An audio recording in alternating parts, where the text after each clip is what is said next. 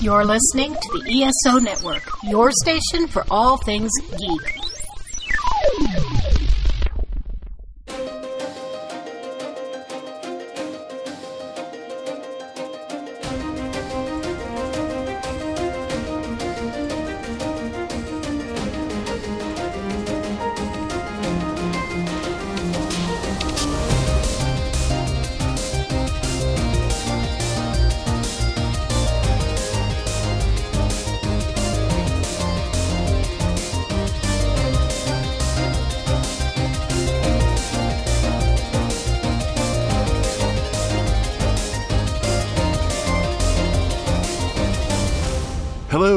42 Cast, your ultimate answer to fandom, geekiness, and everything. As always, I am your host Nathan, and we have another great episode lined up for you where we're going to talk about Marvel's Daredevil Season 3. So, yeah, this is kind of a funny one. It was recorded three years ago, and yes, I know how sad that is to reveal that it is a three year old recording that we have not put out yet. It's one of only a handful now that are two or three years old, but we do have, I think, about a half dozen episodes still that were recorded in that time frame that have never seen the light of day.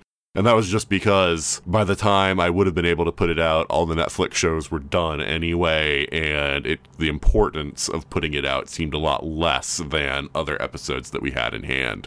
But with the release of Hawkeye and Spider Man No Way Home, suddenly Daredevil's become topical again. And that coincided with a space that opened up when the Orville got pushed out, because originally I was going to put the Orville out in this episode slot, our Orville Season 2 panel.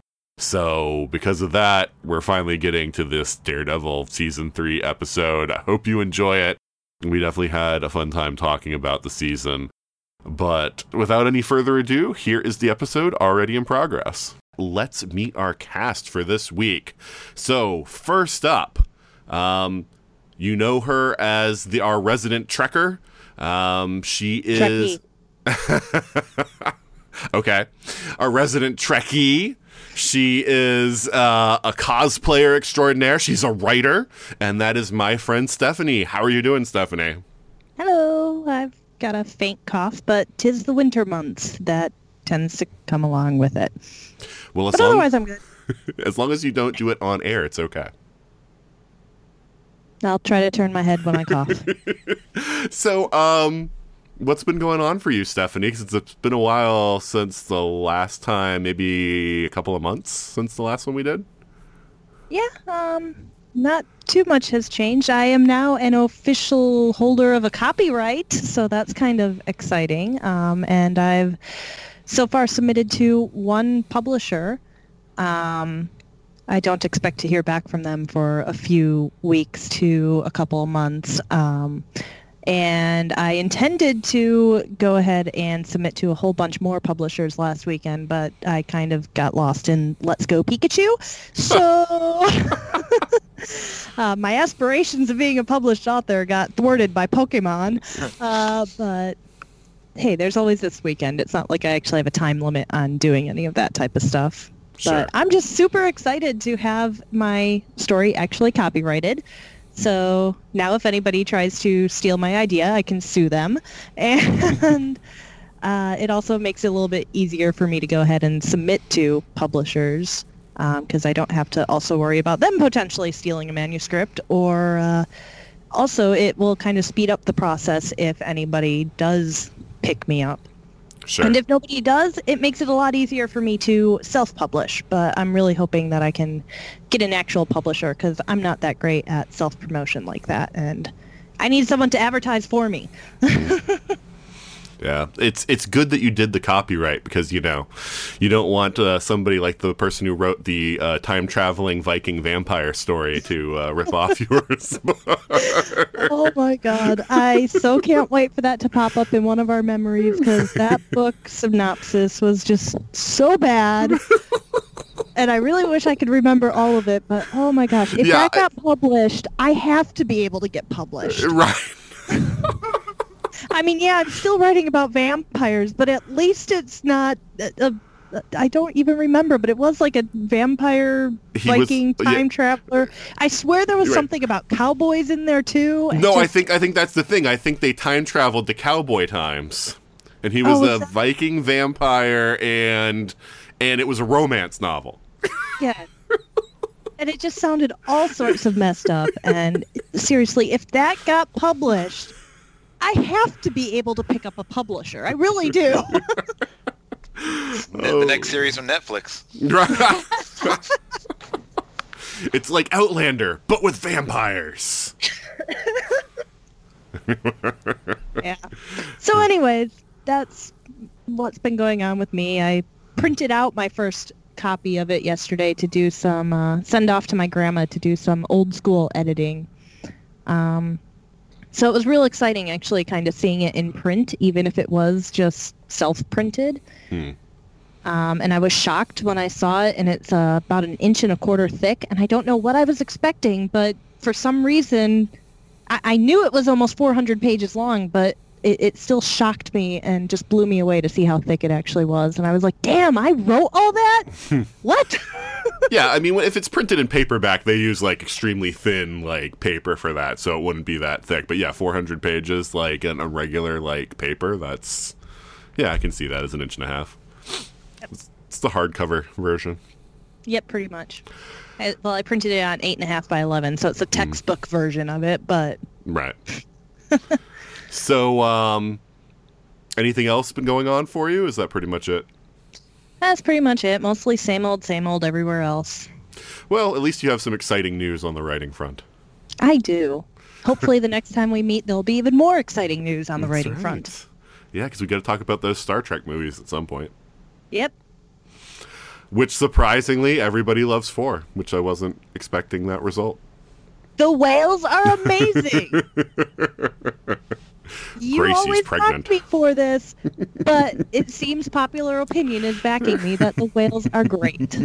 Yeah. Okay. well, it's good to have you back on, Stephanie. Good to be back on. All right, and next up, um, hailing to us from out west, um, she has uh, her genetic heritage analyzed, and that is my buddy Anji. the only the only reason I bring that up is because we were just talking about it before the podcast. But how are you doing, Anji? I'm doing great. Um, just kind of trucking along. Um, yeah, we were talking about um, 23andMe, and our results and mine are completely unsurprising. No, no skeletons in my closet. right. Yeah, yeah. Like I say, I, I don't think that I'm gonna. If I ever do that, I'm not gonna find anything very interesting either. But uh, oh well. So, what's been going on for you lately, Anji? Um, we've had a couple well health scares that hopefully are just scares. Um, otherwise, not much. Although uh, we did finally make it down to Evermore, um, which is a theme park, LARP park. It is a park wherein everyone dresses up and um, just kind of uh, interacts as if they were part of a medieval fantasy town. Mhm. Um, so yeah, that was really fun. Um, I'm they've they've done a lot of promotional events in in Salt Lake in the past that I've gone to. Um, we ended up going to their more family friendly like Christmas Village one, um, which was a ton of fun. They had um, my kid had a blast. Um, just wandering and looking at the lights and interacting with all of the um, all of the actors and stuff. So uh, they're going to be doing a Viking themed one in the summer, so we'll probably head back for that one. Um, but yeah, it's a really unique experience and definitely um, definitely worth a visit. Yeah, I saw when you posted that on Facebook, and that looks like an amazing place. I've never seen or heard of anywhere like that. Yeah, it's actually. I mean, you look at a map of the park and it looks pretty small. I mean, it's, it's ostensibly supposed to be like a medieval village, but once you're there, it's actually fairly extensive. So I was I was really pleasantly surprised. No. Well, I mean, you look at like how much square footage like your average Ren Fair has, and it's not too big either. But they they you know they're pretty good at you know stacking everything and putting things close together and twisting the road so that it looks bigger than it really is. So I can see that in something like Evermore. Um, So uh, so yeah, so you said that uh, your kid really enjoyed it. Yeah, yeah. The um the Christmas one or the the um, winter one is much more um like family friendly geared. Um, I I didn't make it down there for their um, like autumn Halloween one, but I hear it was a lot more adult themed. Um, and then the summer one, uh, since the park only just opened this past year, so this will be their first time through. So I'm not really sure um, what it's going to be yet, but I definitely think we'll head down and, and give it a shot. Yeah, keep me posted on that one because yeah, I mean that's the thing. If you know, I want to go visit, but you know, I also want to make sure that's something that my kids would like. So, um, Yeah. yeah. All right, cool deal. And uh, anything else going on? No, just same old. All right, cool deal. Well, it's good having you back on, Anji. Yeah, thanks for having me. And finally, finally, the man that you love to hate, the guy that uh, absolutely detests Pluto. It's my nemesis, Ryan Guthrie. You know, I don't think about Pluto enough to detest it. Well, you know, it's on my mind lately because New Horizons is uh, beaming the pictures from, uh, you know, the uh, the Yeah, they're they're pat way past. They're now they're out at um that other. right. I was trying to remember the name of it, and I can't remember its name, but uh, it's Yeah, it's the one that looks like a snowman. Yeah, exactly. Depending what if you turn the picture the right direction, yeah, it looks like Right. a snowman. Otherwise, it's a peanut. Yeah, you know, which I think would have been a way cooler name, Peanut. Right, peanut. yeah. So, uh, how have things been going for you, Ryan? Uh, same old, same old. You know, work, come home, work, come home. I did finally um, today, tonight. Actually, as a matter of fact, uh, uh, I get well, actually, early this morning, but it's still night, depending on how you look at it. I finally got around to watching uh, Discovery, uh, the first episode of that. So that No. that was a good way to start the day. Okay, don't say anything because I haven't seen it yet. Okay. Well, you know, I'm all right. Was- No spoilers for Discovery on a I Daredevil something episode. Up. It's like totally fake and false just to mess with you. you know? But uh, I'm in too good a mood, I guess. you know? Okay. But otherwise, yeah, things are going good. Um, uh, I have an adopted grandmother, so there probably are some skeletons in my genetic closet. Hmm. I just felt the need to throw that out. sure. Yeah, sure, why not? you know, I could be, I could be, you know, one eighth anything you want. You know, that's whatever works for you. You know, that's what I one eighth. So it's basically Schrodinger's uh, ancestry. exactly. you know. Until you open your box, it can be every way you want it. There, I, you know, I could be one eighth Vulcan. I think you're too illogical for that, Ryan. Yeah. uh, well, you know, that's uh, fine. One eighth Romulan. How about that? that I can believe. I'd like to get mine back and find out that I'm one a Cylon. We'll have to have you make the toast. Uh, well, you That know, was terrible. d- depending on what episode of, of the new series you're watching, there's one more or less Cylon uh, Cylon out there. So you know, you could be the missing one. Oh God, that show.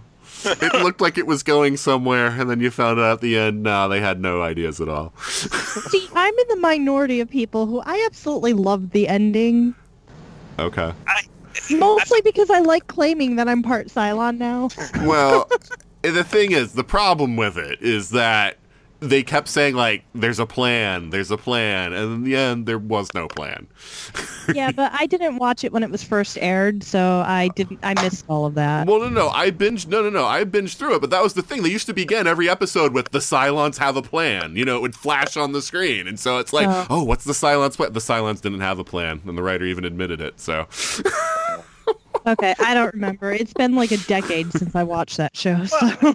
Okay, I mean, I found the ending to be like emotionally satisfying, but yeah, uh, logically, it made absolutely no sense. You, you had to turn off. Well, yeah, I'll tell you the part that started like annoying me, and it's like they had to do so much bad writing to to, to even make it work. Was when they revealed the final five.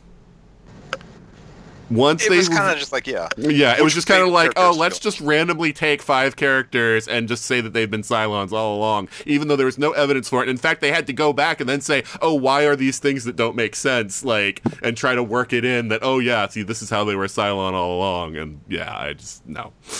But they did it to a Jimi Hendrix song, Nathan. So it's all good. Anyway, so we don't get off on a, a Battlestar Galactica tangent. it's a different podcast. That's a different podcast. That's maybe in 10 years we'll get to that one. But, um, uh, so, uh, anything, anything else going on, Ryan? Uh, what? Watching Discovery is not enough. You, you man, you expect so much. no, no, not really. Just you know, work, home, sleep, TV. Those are the big three in my life. Okay. But you're still not watching any of the things that I'd like you to watch. Dude, I just finished Runaways for you. Okay. that's that's fair. That is fair, actually. Well, that's because you were in a race with someone else, so you know you had to get it done before he did. But you know, competition is a great motivator in this household. As I'm doing this podcast, my wife is out around somewhere in the neighborhood walking because there's someone beating her on Fitbit, and she can't have that. wow. See, I thought you were going to start talking about Pokemon Go and say that she was trying to like collect more Uh, Pokemon. no, I haven't played Pokemon Go uh, since November, I think. Hmm. I, I, I almost clicked purchase for hundred dollars worth of coins when I realized I had a problem. And, Oh my uh, god. Yeah, you know, I was like, "Ah," yeah. I hate to say that Let's Go Pikachu has uh, pulled me back into Pokemon Go, but yeah, I definitely am not making real money purchases with it. So maybe you should stay away. I never used to have to do that. Where I live, I live right next to a fire station, and the fire station was a Pokestop, so I never bought anything. And then they updated and they got rid of that Pokestop, I guess because it's causing accidents or something. I don't know, whatever. and now, uh, yeah, then, then I had to start buying stuff, and I was like, no, this this isn't good for me, or more importantly, it's not good for my wallet. yeah, I work in a downtown area, so I never have a shortage of Pokestops. Ryan, I think you might have a problem because weren't you the one that told me that you, you, you used to play video games without sleep nonstop too? So I think maybe Yeah, you just I- stop playing video games. Maybe. I mean, I did do. Uh, I think it was 26. I, I played Civ 5 for like 26 hours straight once. That Holy sh! yeah. On the bright side, I won. You know, I mean, yeah, this does not sound healthy, but eh, you know, that's why I don't. That's why I'm not a gamer anymore. Yeah. all right. Well, well, it's good to have you back on the podcast, and hopefully with some sleep. Yeah. Yes. Yes. I, I average at least four hours a night now. Okay. that sounds about like me. I actually had a friend saying, like, wait a minute, isn't it like 2 a.m. where you are? What are you doing online? yeah, sleep is for the early. You know. Yeah. All right, well, it's good to have you back on, Ryan. Thanks. All right, so next up, it's our five minute controversy. So uh, this week, I'm kind of reaching for the controversy. I know that right now going into it, but I also wanted to talk about the Spider Man Homecoming trailer. So, which just dropped. Far uh, from home. Oh, Far From Home. I'm so sorry. And we're also covering Daredevil season one. You know? Did I say that? Uh, no, no, you didn't. I'm- Oh, I'm okay, because I thought I said season three. Okay. You, I don't, actually, I have no idea. But I'm Oh, just- okay. Now I'm almost hoping you did say one. Uh, have you have you heard the joke though that the third Spider-Man movie should be Spider-Man Home Alone? Since they've all had home in the title, and so it's like Spider-Man has to like defend Avengers Mansion by himself, and as thieves break in, and it's all like web-related traps. You stole that from a post I shared on Facebook. Oh, okay. Well, I beg your pardon. Yeah, one should never share a post on Facebook. I mean, that's such a horrible thing to do. well, you know, if if it involves Joe Pesci in some way, shape, or form, maybe Joe Pesci's the Green Goblin. I'm in. that would be beautiful. but um, but yeah, so we had the uh, Spider-Man Far From Home trailer drop uh, earlier this week, and I wanted to talk about it. But the controversy that I wanted to bring up is just the sheer number of people that I'm seeing. First of all, talking about like getting upset about the fact that there's nothing in there to explain how Spider-Man is there. and then also sort of the add-on comment of, well, it must take place before Avengers: Infinity War, because otherwise none of it makes sense. So. Uh, all right. So, uh, do we think that that's a valid reason to be upset about the movie and um, or about the trailer? And um, you know, do, do you think that there's an alternative explanation to the "it must be set before"? So, um, Ryan, why don't we start with you? Uh, I think any reason you want to be upset about anything is pretty valid. Okay. But um, to the second part, uh, wow, crap. What was the second? What was the second half of your question? Yeah. Do, what, do you think there's alternative explanation Oh. for? Yeah. Yeah, there's an alternative explanation. In the end game, they all come back to life. Right. yeah, it, it's it's it's kind of like surprising to me how many people like seem to think that it must take place beforehand, or that that's even like a conversation piece because we already know there's a big time jump for Endgame. We And- suspect. We don't know. Mm, okay.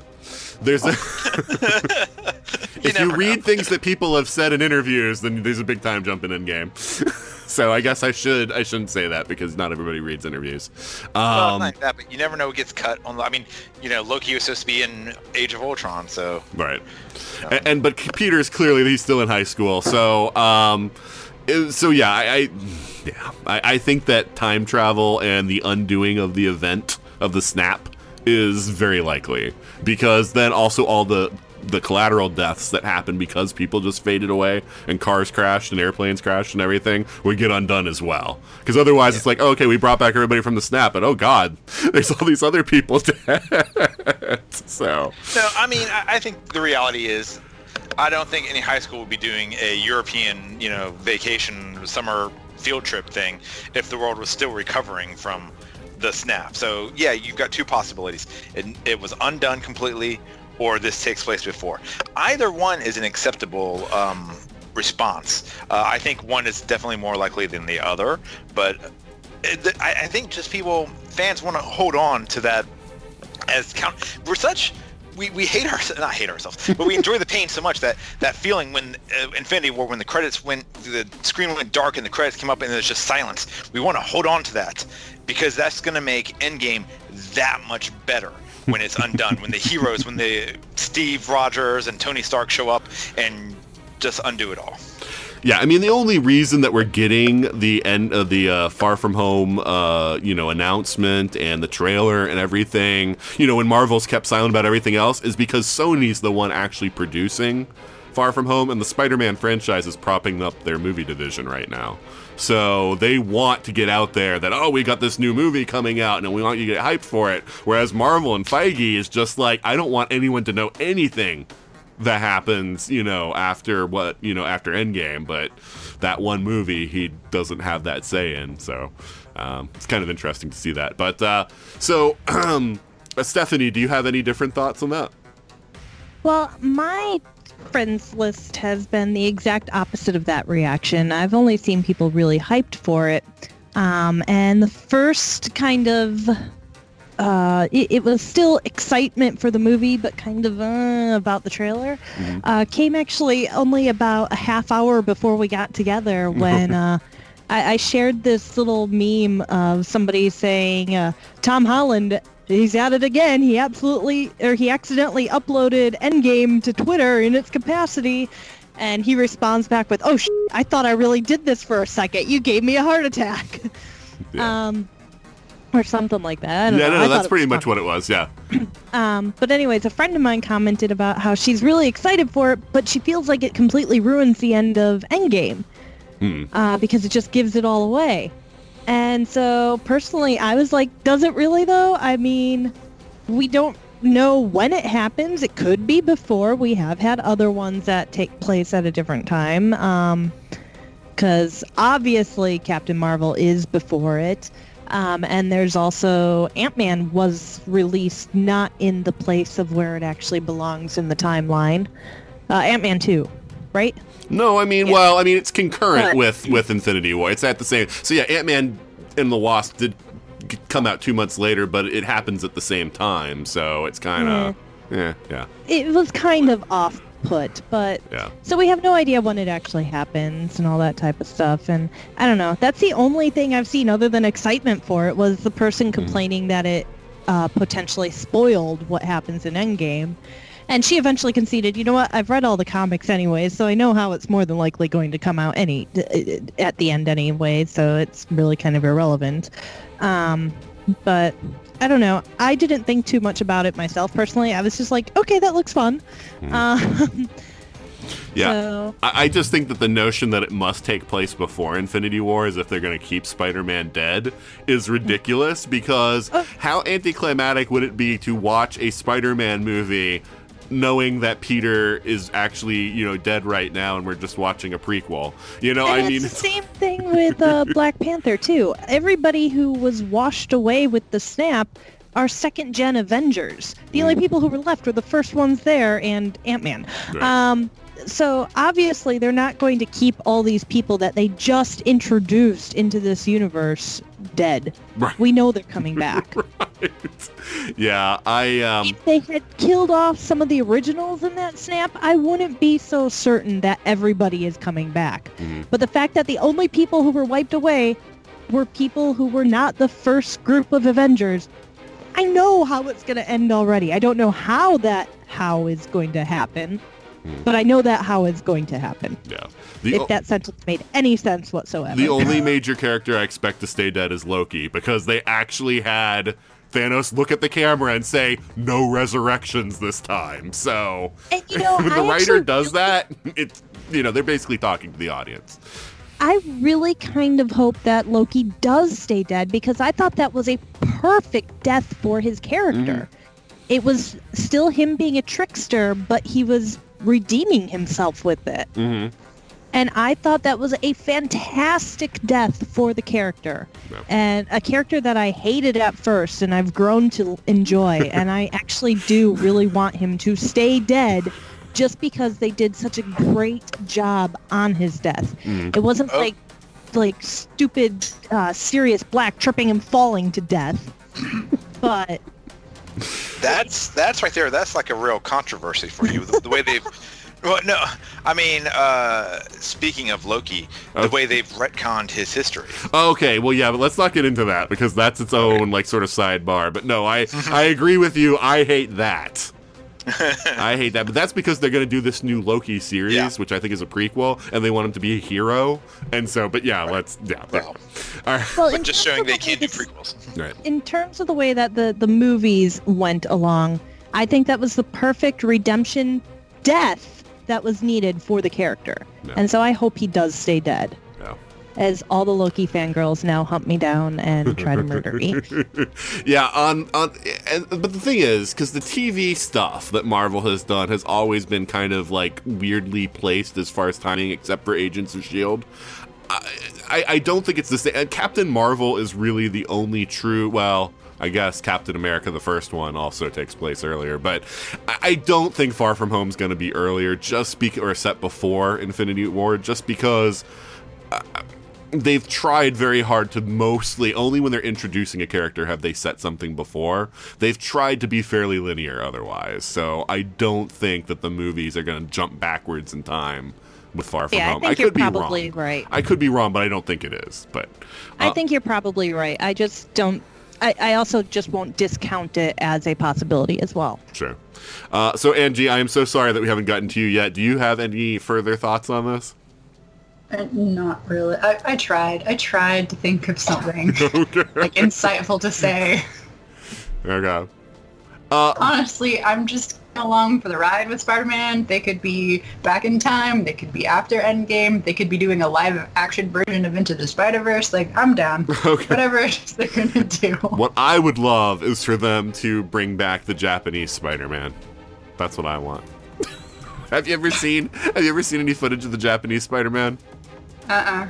Oh God, he's got a giant robot that he goes into, and he, you know, has a henshin and everything. It's great.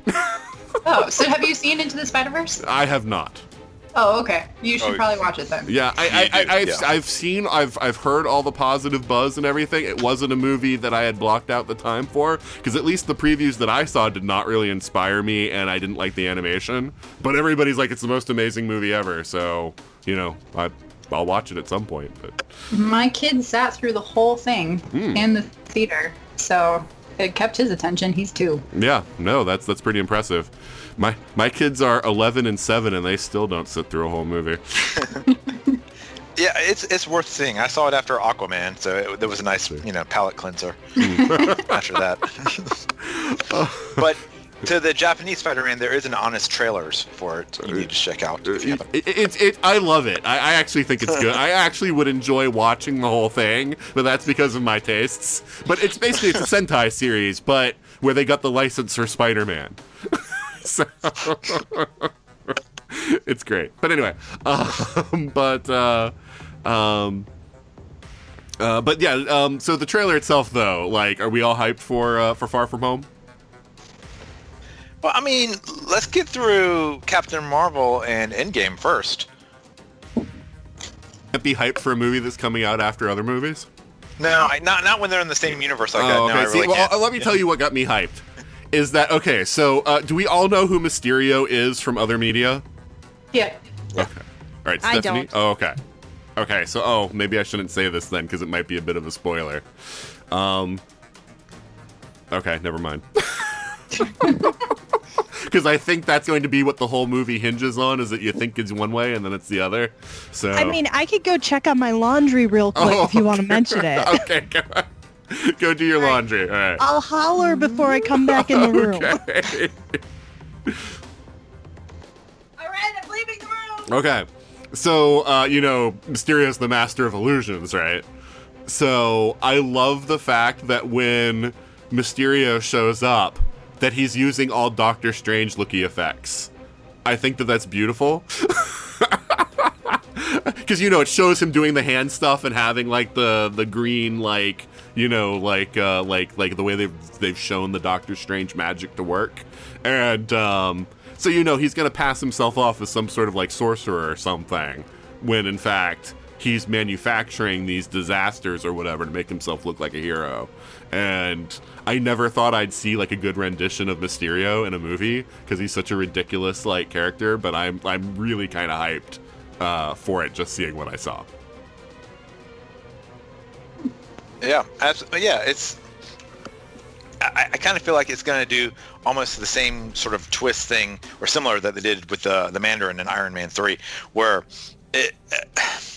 I mean, uh, you, they've shown.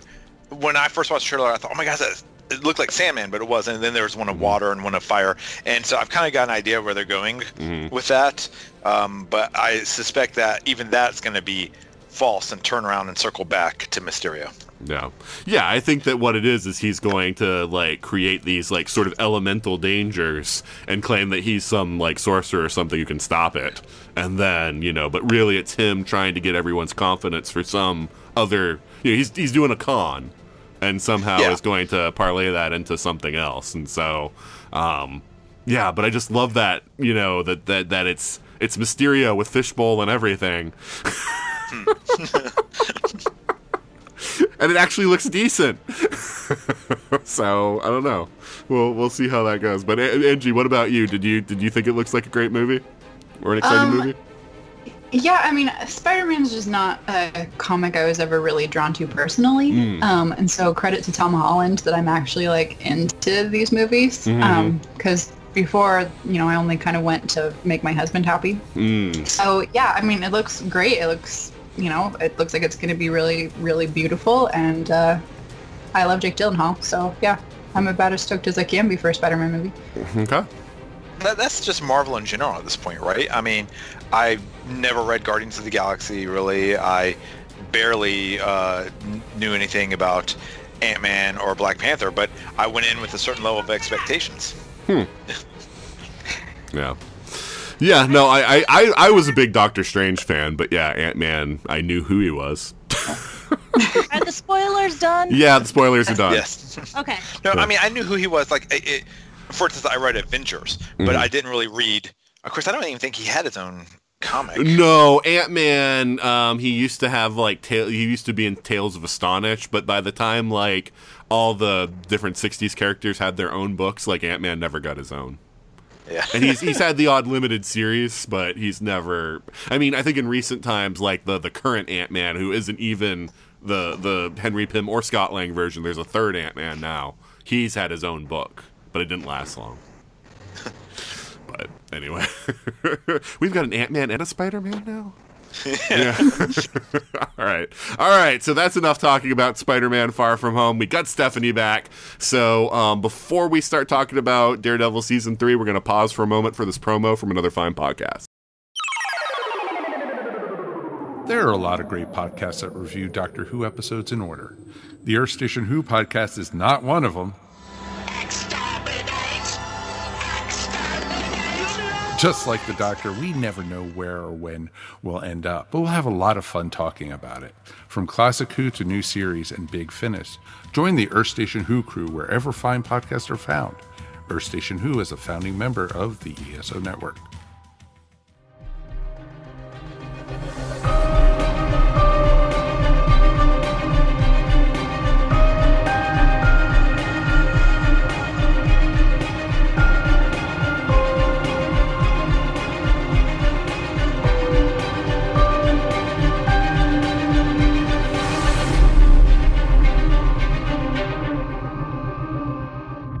And we're back. And like we talked about uh, at the top of the show, we are talking about Daredevil season three, which sadly is going to be the last season of Daredevil. Um, there are some conspiracy theories out there that think this is all some sort of clever plot orchestrated by Marvel.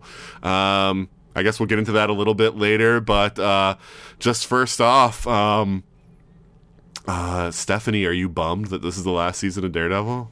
I am very, very upset about this. Sorry, I might have yelled a little. I So think that, that wasn't clear. What? How do you feel? I mean, um, and, and I, I'm pretty sure we all feel the same way. I mean, Anji, are you pretty bummed that this is it? Yeah, yeah. I'm not too happy with Disney right now. No. And Ryan? Well, I mean, I'm not going to argue this consensus. No. Uh, no. Yeah. It. I, I. It feels like. Yeah. It's sad. I had a lot of vulgarities streaming out of my mouth when I first found this out. Yeah, I was hoping even after Luke Cage and Iron Fist that maybe Netflix would just want to keep its toe in the door with Marvel and maybe they'd keep Daredevil. You know, even if they got rid of everything else, maybe they'd keep that one because it's the most popular one, you know, and, and just keep going forward with that. But no, it, it was canceled as well. And now I find myself really not all that interested in the last season of Punisher and Jessica because I know they're going to be canceled as soon as it's over. And if they're not, ooh, I'm going to be really pissed. Uh, Yeah, I mean, all right. So here's the thing. So um, I think there's a lot of confusion about what's been going on here because some people think it's Netflix just being petty, and there's some people who think that Marvel just wants these shows on their own streaming service, so they're forcing Netflix to cancel them so that they can have them. But from what I understand from actual sources that have reported on this, is that the issue is that Netflix wanted shorter seasons. Marvel didn't want shorter seasons because they felt if you know because they get more licensing revenue, I guess, for the number of episodes that Netflix puts out, so they wanted to keep it at 13 episodes, and that's the issue that led to the lack of compromise. So Netflix said, "Fine, if you're not going to budge on this, we're going to cancel these." They're already super short seasons. I I agree. I agree, but you know, I think Netflix was looking something more like in the eight episode range, like the Defenders was, and um, so so yeah. And, and here's the thing. All right, I, I'm gonna say this. I'm gonna put my reputation on the line here with this. You are never going to see these shows on Disney Plus. Okay, um, it, it's already been said by Disney that they want Disney Plus to be uh, family friendly. I think if you have any hope at all of these shows uh, getting renewed somewhere, it's going to be on Hulu. Because Disney has already said their harder content, the stuff that's more in that hard PG 13 or R rated um, range, that Hulu's going to be the repository for that. But even there, I mean, they're going to have to wait two years because that's the contract that Netflix has with Marvel that they can't utilize these characters on t- television for two years after the show ends on Netflix. So that's a long time for them to wait around. And then you have to say that, okay, are the actors still going to be available? And could they just, you know, renew it? And, you know, it, there's a lot of stuff that would have to perfectly align, especially to get every single show back you know so i i just i don't think that they're going to make it a priority because by that point they're going to have other stuff in development and they're just going to move forward with those other characters that they develop I mean, honestly, I'm a Game of Thrones fan, so waiting two years for more Daredevil, even waiting three years for more Daredevil, really isn't a thing. and that's the thing, like, but we think of it as fans. So as fans, we're like, yeah, so I'd wait around for it, whatever. Corporations yeah, don't think like fans. You know, they don't. I know. I'm know. just trying to be a be a brat. I don't. I think this is the end. We're not going to see any more of these incarnations of anything. No, we're not. And I'm really upset because I really, really enjoyed Daredevil, and I really, really enjoyed watching Charlie Cox. Yeah, they I, couldn't come up with like a like a five or six episode Foggy Nelson like show. I know. I feel like the material writes itself. well, I mean, I, I, don't necessarily buy the whole um, episode count being the, the reason. Uh, Disney just wants to consolidate onto their own platforms, and Netflix has Valiant now. So I think neither party was really that interested in going forward, and they just found uh, an excuse to, to both walk away from the table. Well, yeah, I think it's telling that the first series that they canceled was right after it was announced that Viacom's bid for Fox had uh, had been rejected and that they were going to go forward with Disney because I think Netflix was holding out hope that that Viacom was going to get Fox and then Disney was going to scuttle the plans for their streaming service because they needed the Fox TV content to make it viable. That was the whole reason Disney wanted Fox. I mean, it's great that they, there's some other nice things that Disney gets from Fox, like they get the X Men and Fantastic Four and all that other stuff. But the thing Disney wanted was that television content that Fox had. You know? Oh yeah. I mean, if, if I remember correctly, the whole thing was they just wanted to buy Futurama, and then it just all snowballed from there. Well, Simpsons too. You know, you get how many seasons of Simpsons when you buy Fox? Well, twenty-five. Yeah, I mean, uh, the the opening off the opening negotiation, they didn't think Fox would say, "Hey, buy everything." They just said, "Hey, we oh, need." Oh, I see. I see. I gotcha. Yeah. Yeah. yeah. Yeah, so they, they needed more TV content to beep up there because you know Disney's television content is mostly little kid stuff. So they yeah. need something to provide sort of a broader range for a streaming platform, and so that's that's what happened. Is is yeah they they, um, you know I think Netflix once they found out that you know, Marvel was indeed going to get Fox and was going to move forward their streaming service. It's kind of like, yeah, maybe we don't need to have a relationship with you right now, you know. So uh, but anyway, that that aside, let's talk about the season that we got because, at least in my opinion, this is the best season of Daredevil and possibly the best season of any of the Marvel Netflix shows that we've had yet.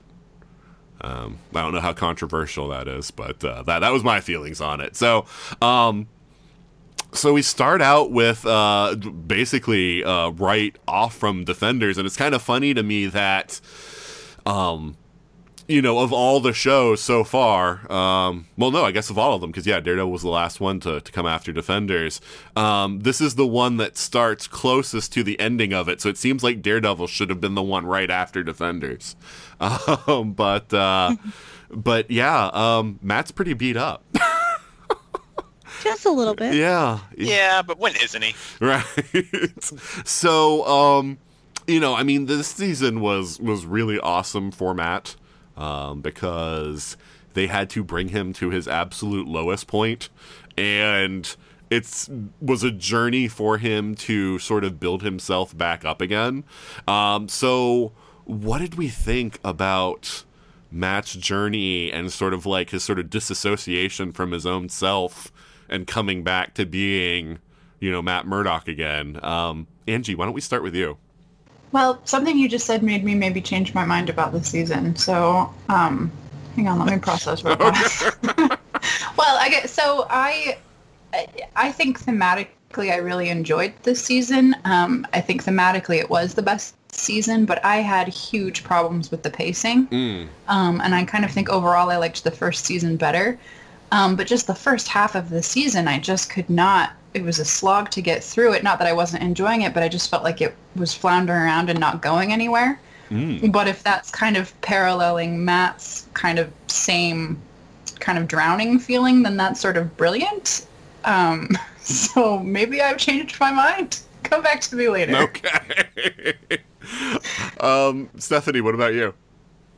Well, that was exactly how I had interpreted the first couple episodes, where it was kind of disjointed and all over the place because Matt himself was disjointed and all over the place and not really sure what he wanted to do with his life anymore, if he even deserved to have his life anymore. Yeah, I mean, it's hard seeing him like you know, uh, uh, fight those people who are grabbing that woman and her dad, and then like when they briefly have the upper hand, for him to just like kneel there and be like, "Kill me," you know? Yeah. Oh man, I I was near tears when that was happening. I mean, obviously I knew they weren't going to kill him because it was what episode one or two. Pretty early, yeah. Um, but still, it was very showing of the emotional conflict he was going through uh, because of everything that had happened uh, in the Defenders as well as in the second season of uh, Daredevil. Yeah, it's another reason why I really like what um, Netflix is done with these shows is that they ne- they don't spoon feed us. So they expect that you've seen Defenders already, and if you haven't, oh well. Because I mean, if you think about it from Matt's point of view, he not only just lost the love of his wife, which they life, which they do just um, reference very briefly. He says Elektra at the beginning, but he's also lost his his father figure in Stick you know, in Defenders also. So here's a guy who's just come off of losing two incredibly important people to himself. Um, you know, uh, and after being like severely like uh, beaten up and damaged, you know, physically, and it's kind of like at the you know he he he's just like completely broken inside and out and uh, and so yeah, I like the fact that they don't uh, that they don't spoon spoon feed you. Um, Ryan, what did you think about uh, um, Matt and, and his journey in this story? Well, I mean, um, okay, you compared it to season one, and I'm I'm still of two minds about that. It's definitely a far cry above uh, season two, but that really wasn't difficult. Um, I've I watched I've watched this season twice now. I watched it the first time um, both ways on an international flight, hmm. and then the second time when my wife finally got around uh, to watching it, I rewatched it with her. So I, yeah, I was able to pick up things and and see what I didn't see before. So I think I kind of understand arguments about the pacing issues, but when I watched it the second time, I didn't feel that so much. Maybe it's because I knew what was coming. Mm. Um, I knew how far ahead you know Kingpin was in his plan, and and the things that were supposed were maybe considered inconsistencies or or plot holes turned out not to be so much. So um, I don't know. I enjoyed it more the second time than the first time, which is not to say I didn't enjoy it the first time. I did, but uh, I would say, I, in a sense, it's better than season one because the character is felt established, even if he was going through his identity crisis. Even the thing about the thing about Matt Murdock is I want I love him and I hate him at the same time. You know, I, I want to just the way he treats his friends, the way he treats his life It's just so. I, I, it's just I, I watch him and it, it, I despair, but at the same time I, I root for him. You know? Well, he is self-centered. I mean, it, it's it's definitely true that he's thinking more about himself. I mean, he tells himself that the things that he does are to protect others, but it's really to protect himself. Oh, yeah. I mean, he, you know, people people uh, use the term um, selfish selflessness, and that's mm-hmm. Matt Murdock through and through, right there. Mm-hmm. Uh, he thinks he's he's so noble. He he wants to be a martyr so bad, and it just comes through. Mm-hmm. But this season excelled like they always do, as much because of the periphery characters for me. Yeah, I mean, it, yeah, I mean, you see the point where like Matt doesn't even want to be himself anymore, right? Because he's like, yeah. Matt Murdock is dead. You know, that person just doesn't exist. You know. So what do we call you? right. he's the other guy. but uh, and yeah, you know, but I, I think I think this season was about Matt discovering the fact that Matt Murdock is someone that has value and that it's important to hold on to those relationships. So if if we were getting a season four, I would hope that they would at least push him past that in the next season and have him develop a bit more because it seems like this was necessary after the last two seasons for him to grow as a person and and you know to not be such a jerk to his friends. Now now going into it did did all of you know that Sister Maggie was his mom? I did not. I feel like I was spoiled on this very podcast. Yeah, it might have been. It might have been the Defenders podcast if you were on that one. Um, because because we we hear them calling for Sister Maggie, and I think uh, Mark and I talked about who that was. Uh, Ryan, did you know? I did, but Okay. at the same time, the way Marvel's done, I always there's always in the back of my head the possibility that they're going to do something different. Yeah, but the fact that she took such interest in him and everything, I was pretty sure. I, I had the same thought that maybe they might do something different, but it was kind of like by episode two, I was pretty much like, yeah, she's his mom. You know? I mean, I didn't know that she was because I, I I'm not a Marvel comic Right. fan. I follow all the visual movie movie shows. That that this sentence is failing, and I started the off talking about I want to be an author. um, Words are hard. Right. No, yeah, that's the written are. word. um, but anyways, whatever. My point is, is I've never really followed the comics. I'm all about the uh, live action stuff that they produce. Um, Yeah, that wasn't a knock on you. I wanted to know because you're the person oh, I want to no, talk to. I wasn't to. taking it Right. as a knock. I'm just, I'm just establishing that I don't follow that stuff, so I was completely oblivious. Mhm. Um, and I think that sometimes leads to me enjoying it more than some of my friends who are hardcore into the comics and such, because then they're nitpicking every little detail here, and I'm like, I thought it was good. Um, but I also was starting to pick up at very early on that she is way too invested in him. Mhm. Um, Yeah, so that's what I wanted to ask you is basically like how you felt about their relationship, you know, not knowing that who she was and and sort of like the reveal over time and everything about that. I had a feeling um, it, it was shortly before they actually revealed who she was. Um, maybe the episode or two where I was pretty much dead certain that, that she was going to be his mom. Um, but very early on, I, I realized she definitely always had a special bond with him. hmm What that bond was at first, I wasn't 100% certain, but it was very clear that she had taken a special interest in him at some point in time. hmm Yeah. Yeah, no, I, I thought that she was a treasure. I, Oh, she was amazing. Oh god, I absolutely loved everything about her and her relationship with him because she would just not take his crap. And it was so nice to have somebody put her in, you know, cuz the thing is like, you know, like Foggy and Karen always end up, you know, deferring to Matt. They might be like, "Oh, Matt, mm-hmm. you shouldn't do this. You shouldn't do that. Whatever." But in the end of the day, it, you know, either either they do a total break, or they're like, "We're through with this relationship," or it's like, "Okay, we end up deferring to you."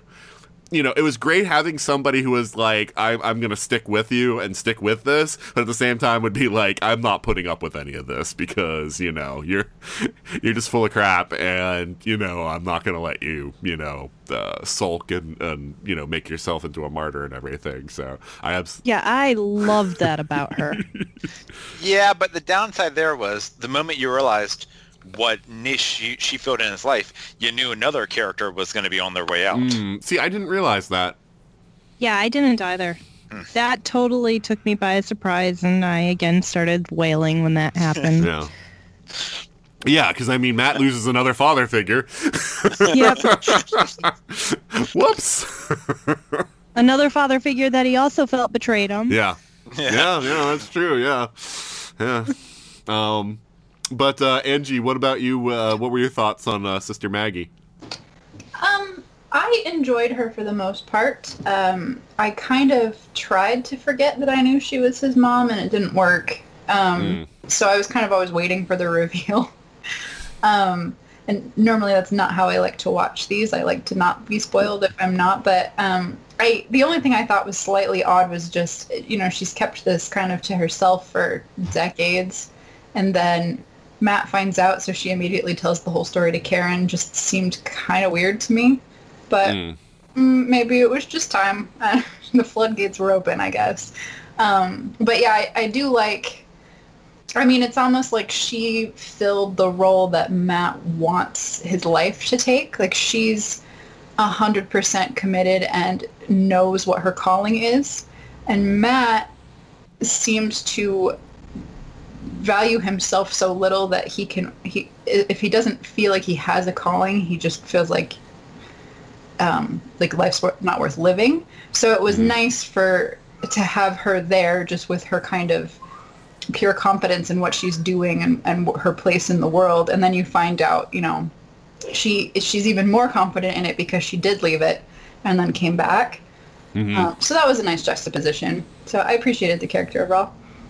No, I mean, I I like the fact, and it's good that you know uh, a lot of these writers when they come to these you know stories that they inject things that we've discovered since because I don't think that the whole postpartum depression was part of the original story of Sister Maggie because I'm not sure that was really well understood when they when they created that character in the comics. And I think that that at least helps make it more of a of a reason for that because you know the problem my wife and I have with it is kind of like you abandoned your child you know, it's like I get that you like felt remorse and everything else and wanted to go back to you know the life that you had decided for yourself. But at the same time, you abandoned your child, and and you know it, it, that makes it a little hard. But I think that you know at least bringing up things that you know really exist and like having it be like an actual condition and things, and you know her thinking that this was just like you know either God punishing her or whatever, and that that you know that guilt. And of course, that guilt is also what fuels Matt so often. So, you know, again, it's a way for them to bond. But, um, you know uh, that they're both characters motivated strongly by guilt, um, but uh, but yeah, it was the one thing that was kind of like a, a downside to Sister Maggie, um, is, is is that part of it. Um, did you guys have any kind of an issue with uh, Matt not having a costume this season? Um, Ryan, let's start with you. Well, uh, he kind of did have a costume in the sense that you know, Black strips of cloth. I mean, and rope around the hands. You know. Sure. Oh well, yeah, that came later, but yeah. yeah. I mean, to direct, you know, again, Frank Miller should get writing credit for this series.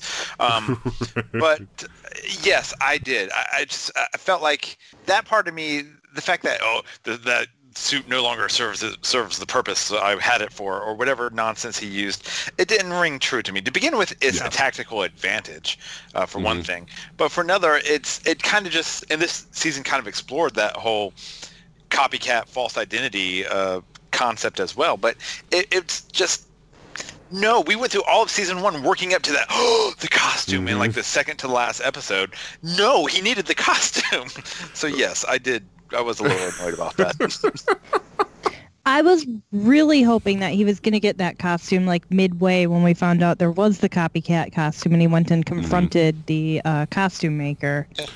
Melvin. Um, they, they needed they needed him in a costume and her and and uh, and um, Poindexter in a costume fighting, and then like each of them when then, then Karen has her gun and she doesn't know what to shoot. no him, no him. because that's not a trope at all, is it? Um. uh, uh, Anji, what did you think about the lack of costume? Well, I kept trying to figure out what they were doing by swapping um, the Daredevil and Bullseye colors. Um, I couldn't really come up with anything. I might have been trying to read into it too much. I think you were trying to read into it too much. Um, I mean, the show's called Daredevil. You didn't put him in the suit at all. I don't know.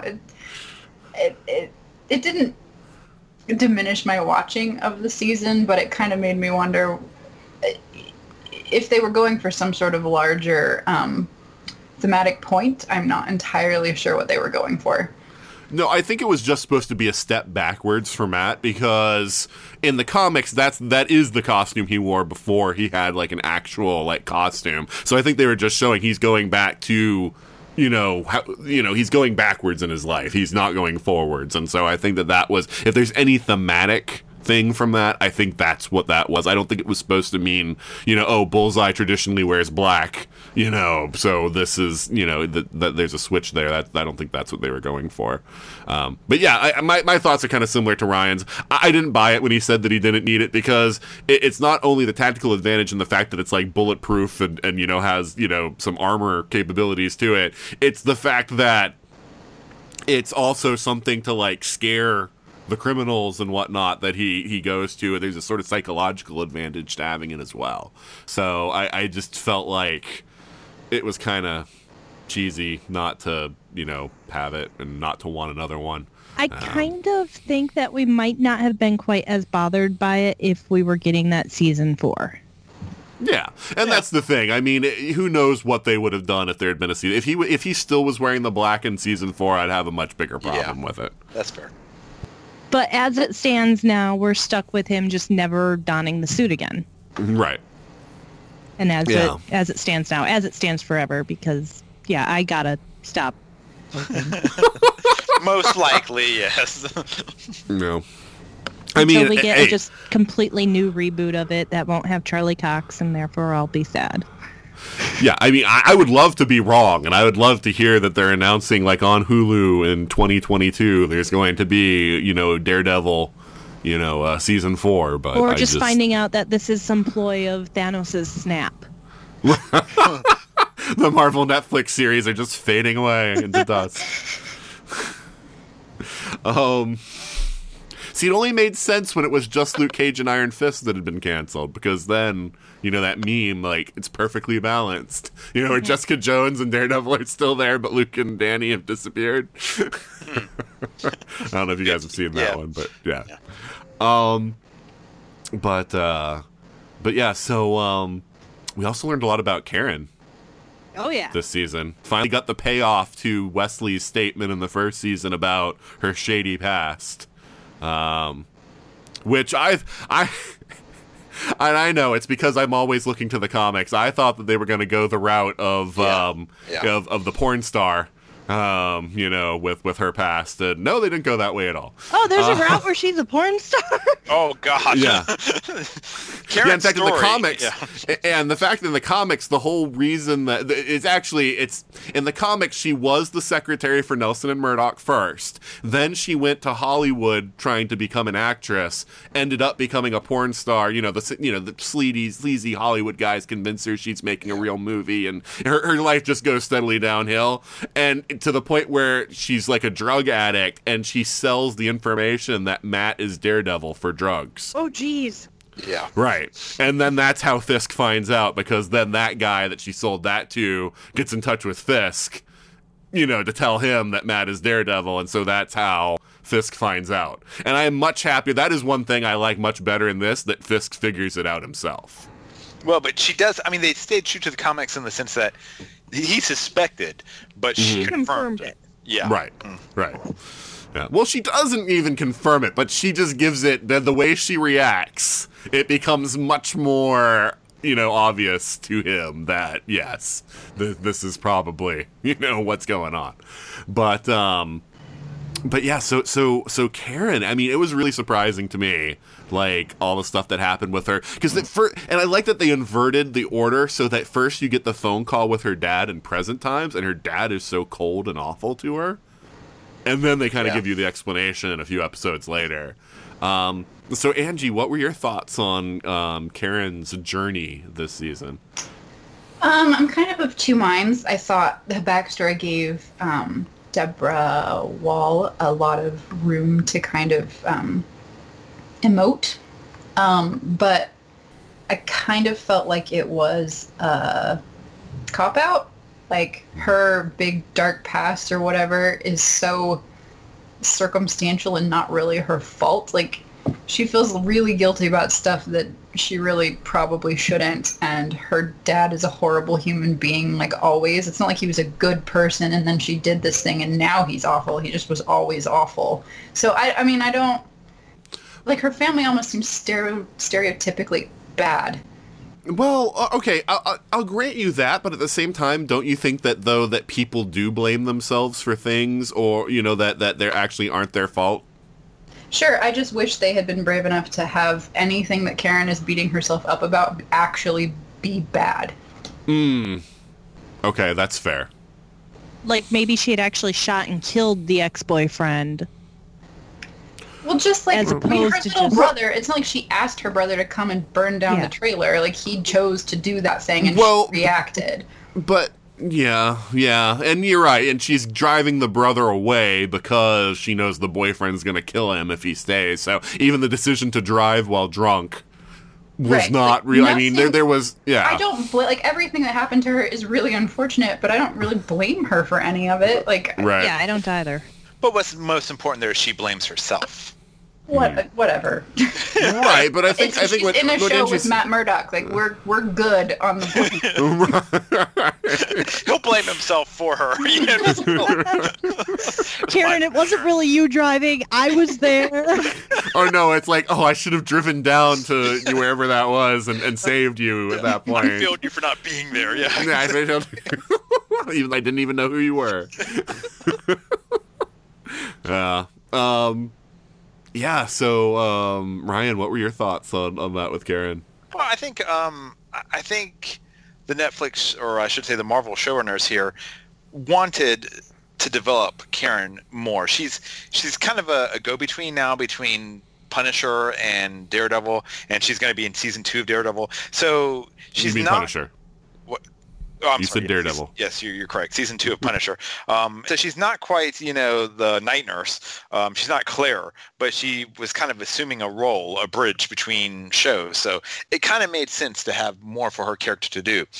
But and and I think that with Karen, they've able to explore the concept of a. God, I don't want to get political about this, but uh, especially in Punisher, Karen, you know, she's a badass, concealed, uh, permit, gun-toting uh, journalist who, I guess, I guess in that sense, she's kind of the Punisher's ideal woman. Um, and, and so, But I so don't want any relationship there. yeah, no, neither do I, and I don't think he does either. But and, Right. and, and- but then again, we don't need a relationship apparently between her and Matt either. So that's a whole nother discussion. I always shipped her with Foggy. You know, they teased that a couple of times, but I, I don't know where she's gonna. Well, when, where she would have Yeah, been I- falling. You, you know, I, I thought that Marcy was like the most awful person in season one, but they're so cute together now that I don't want anything to come between that.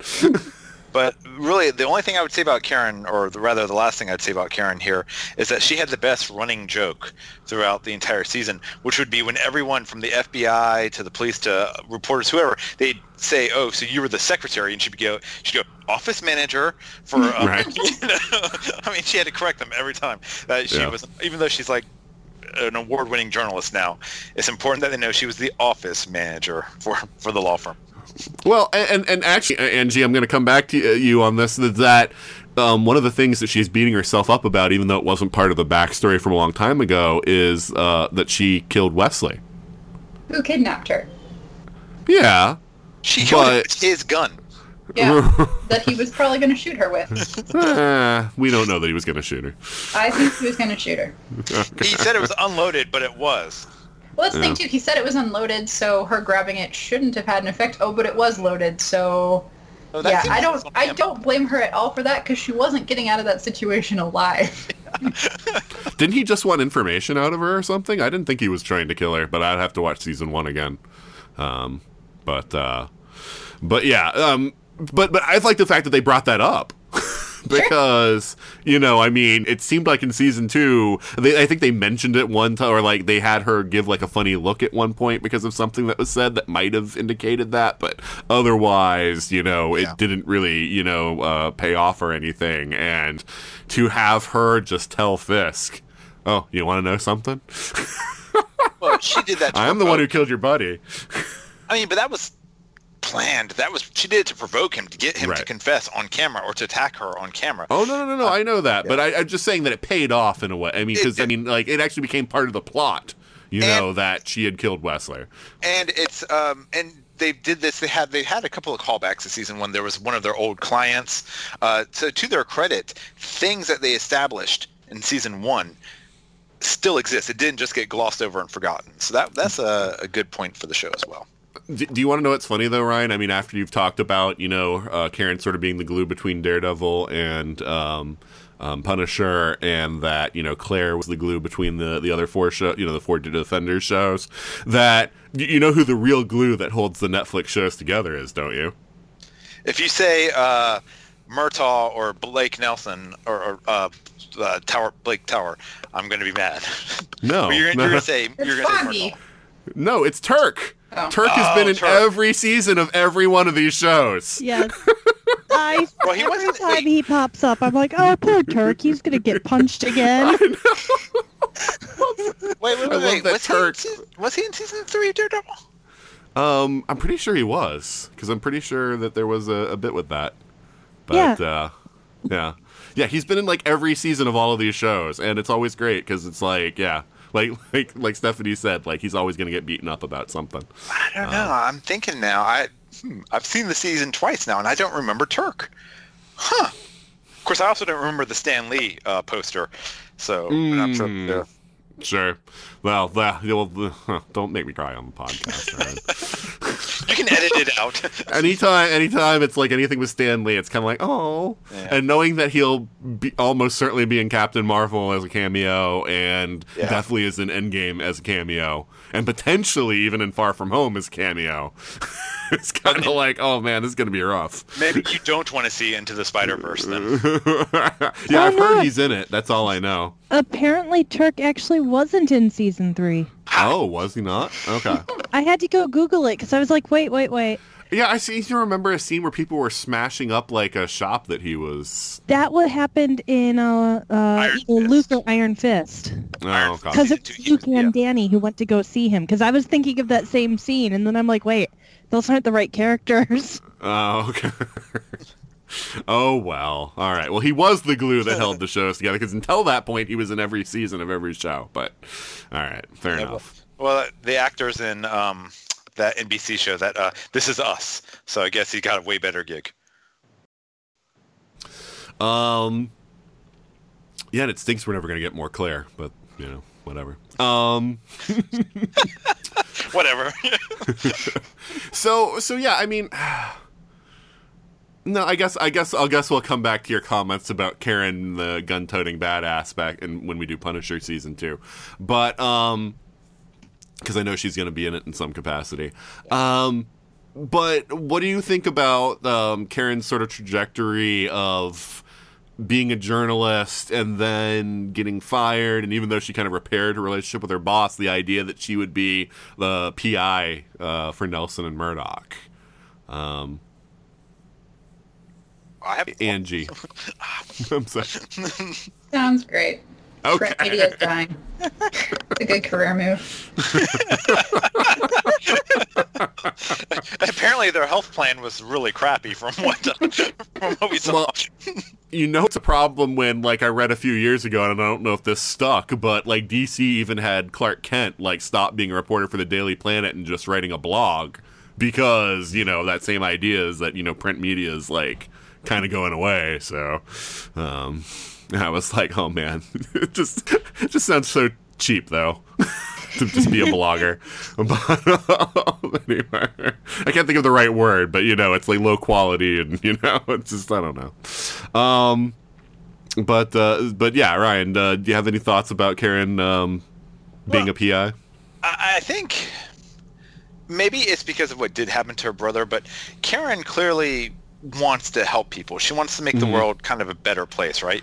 And she did that first working for a law firm and then working as a journalist. And now but each time she hit a wall and and what she was able to actually accomplish. So that's when she couldn't do more being the office manager and of course the law firm dissolved. She went and became a journalist. And part of that was also that she had uh Urich as an inspiration, you know. And so I don't know. Urich. Honestly, I it, I would love it. It never happened, but I'm now I'm thinking of this now as uh as you asked this question. I would love for her to be in uh, Jessica Jones season three um, for an episode or two, just to pick up some cues on how to how to be a detective, a PI. Mm. Yeah, I, I mean, I feel like in one one hand that. Oh well, before Stephanie, do you have any thoughts on on uh, Karen as a PI? Am I remembering correctly that they made some rip on Jessica in that? Yes, they're like she'll be more dependable than Jessica Yeah. Jones. I think they said stable. Oh, okay. I think they said sober. Either way, I started laughing my butt off because I love Jessica, but I also love how much they always, uh, throughout the the whole Netflix continuity, they were always ripping on her for being a drunk, unstable PI who just barely gets the job done. Yeah, she gets the job done really well, but just barely. She's that kid who didn't study for the test but gets an A. I, I kind of relate to her on that level. Work smarter, not harder. if you can find the half-ass way out to do it, do it. um, but yeah, that was my favorite part about it. Was just that I was fairly certain they made some rip on Jessica that just made me laugh. Yeah, I mean, I felt that on the one hand, we already have that niche filled by Jessica, so I was like, do they really need another private investigator in this kind of small, you know, group of shows? Because they could always, you know, pull in Jessica for an episode. It's not like these people haven't guest starred on each other's shows before. But at the same time, I like it for Karen because you know, we've seen that she's more capable than just being an office manager, and the whole idea of the investigative journalist that gets into trouble so that the hero has to swoop in and save her is such a tired trope, you know, and so I really feel like it's a move that makes sense because of all the investigating that we've seen her do over the last, you know, Oh three yeah, and seasons she and she's clearly good at it.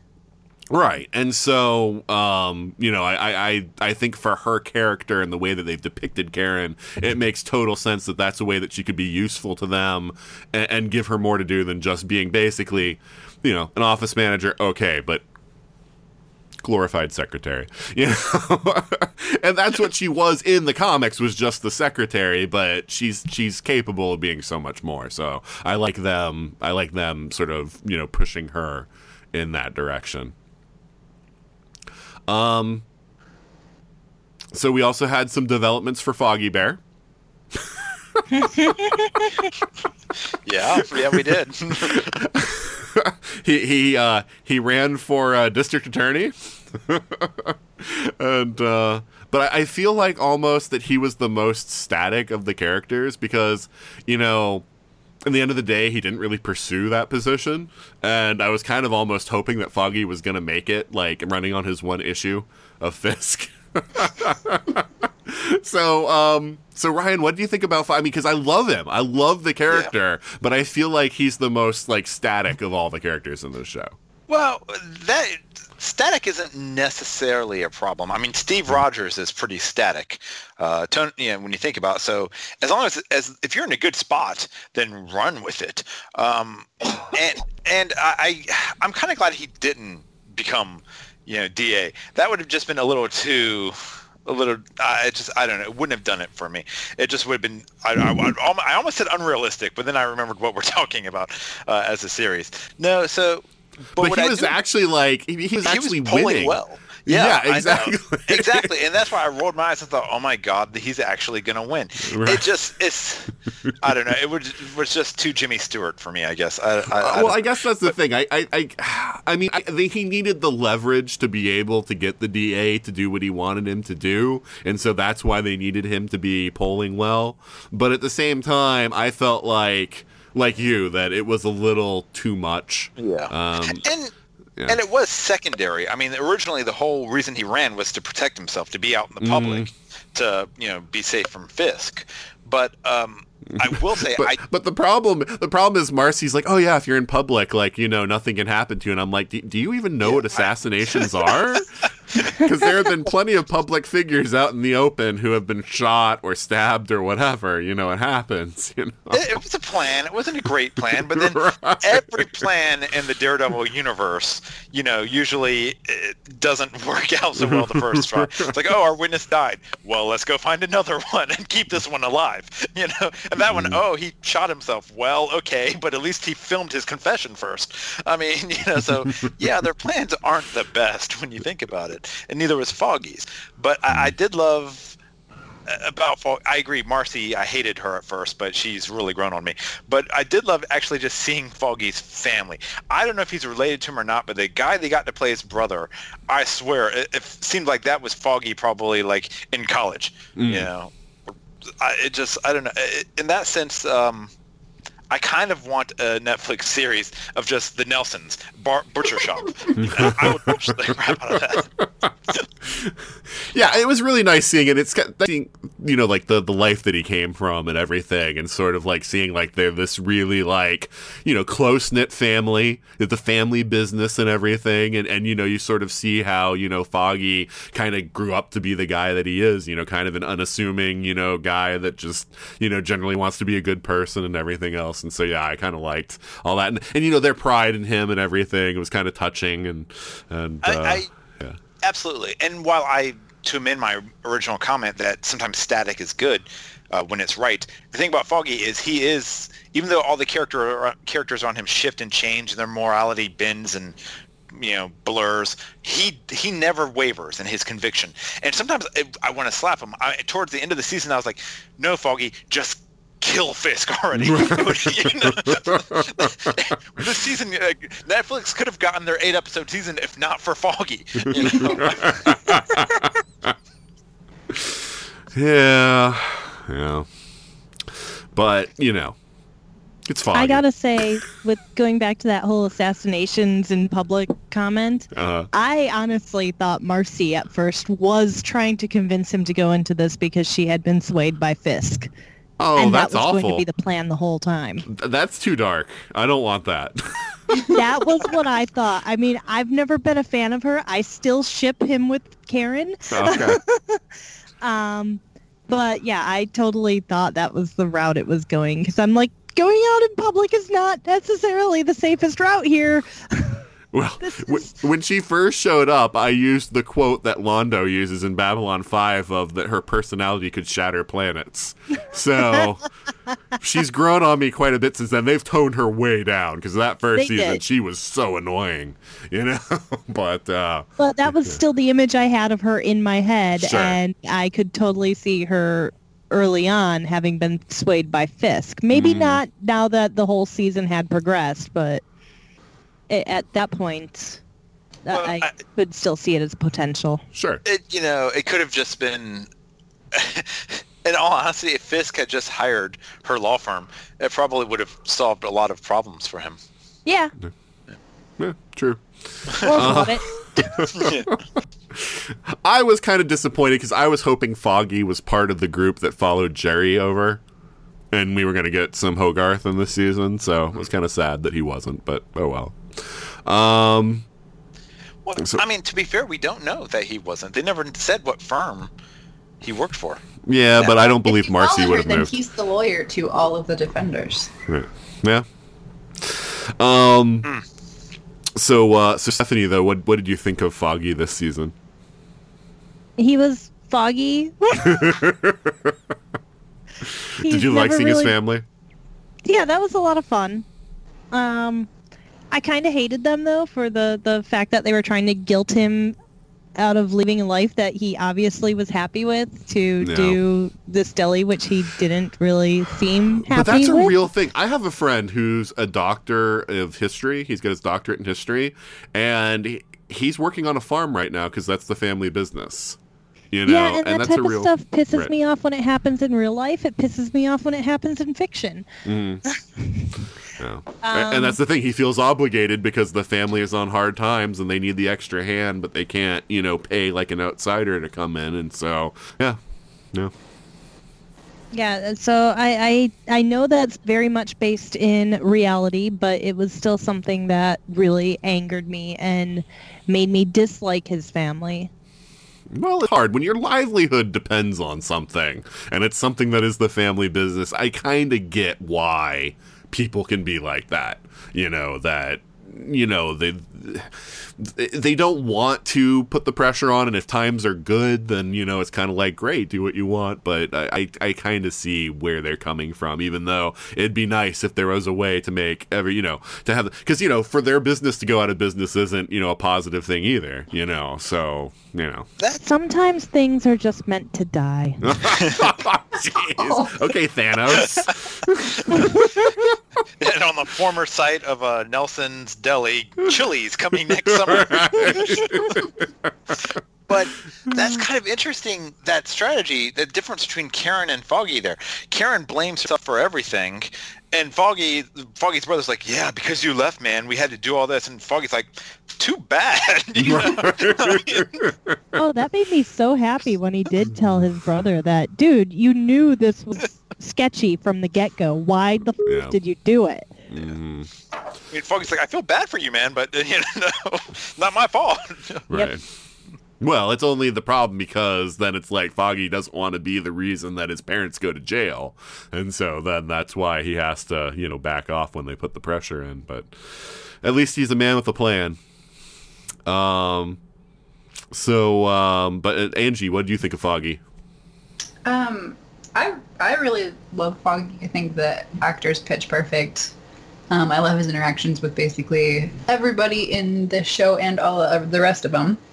Um, the only thing, and I, it's kind of the same issue that I had with uh, Sister Maggie, just like spilling her guts to Karen for no reason, which Mhm. is, I feel like Foggy having that disagreement with Matt was like a he was like describing all of his character's motivations in this speech and it was like it, it was such a like tell not show moment for me that it really took me out of it but that was the only issue i had with any of anything involving foggy this season Mm.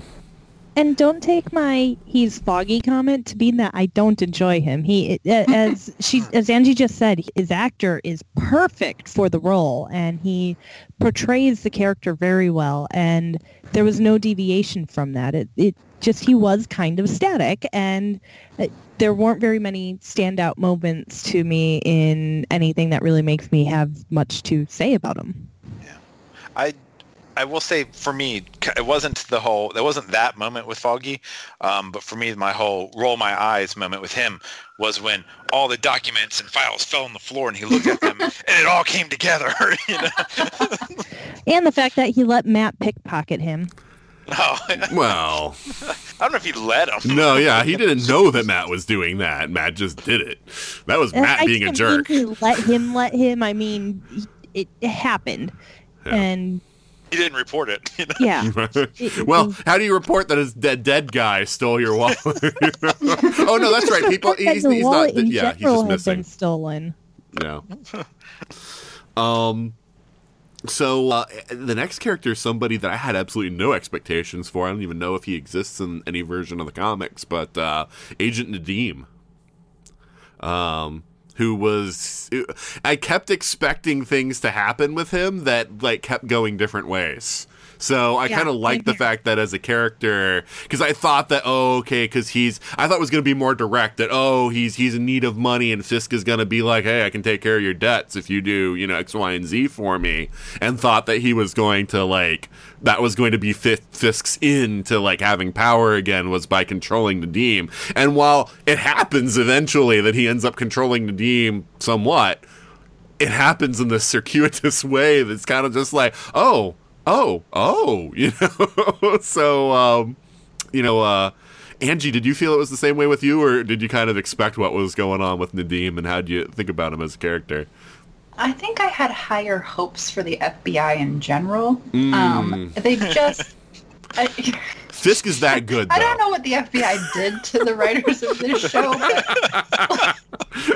I mean, the, just the bumbling, like, I don't know. The FBI did not come off as very um, competent as an organization. Okay, my favorite part about that is when um, Poindexter's on like uh, report or whatever, and is supposed to be like on, on home leave or whatever, and he just comes in and says, "No, I'm good now." And the other guy's like, "Oh, okay," and he's like, "Hey, can you beat it?" "Oh, sure," you know, and leaves the room so that he can like control the cameras. And it's like, wait, you don't check with anyone to see if if what he's telling you is the truth?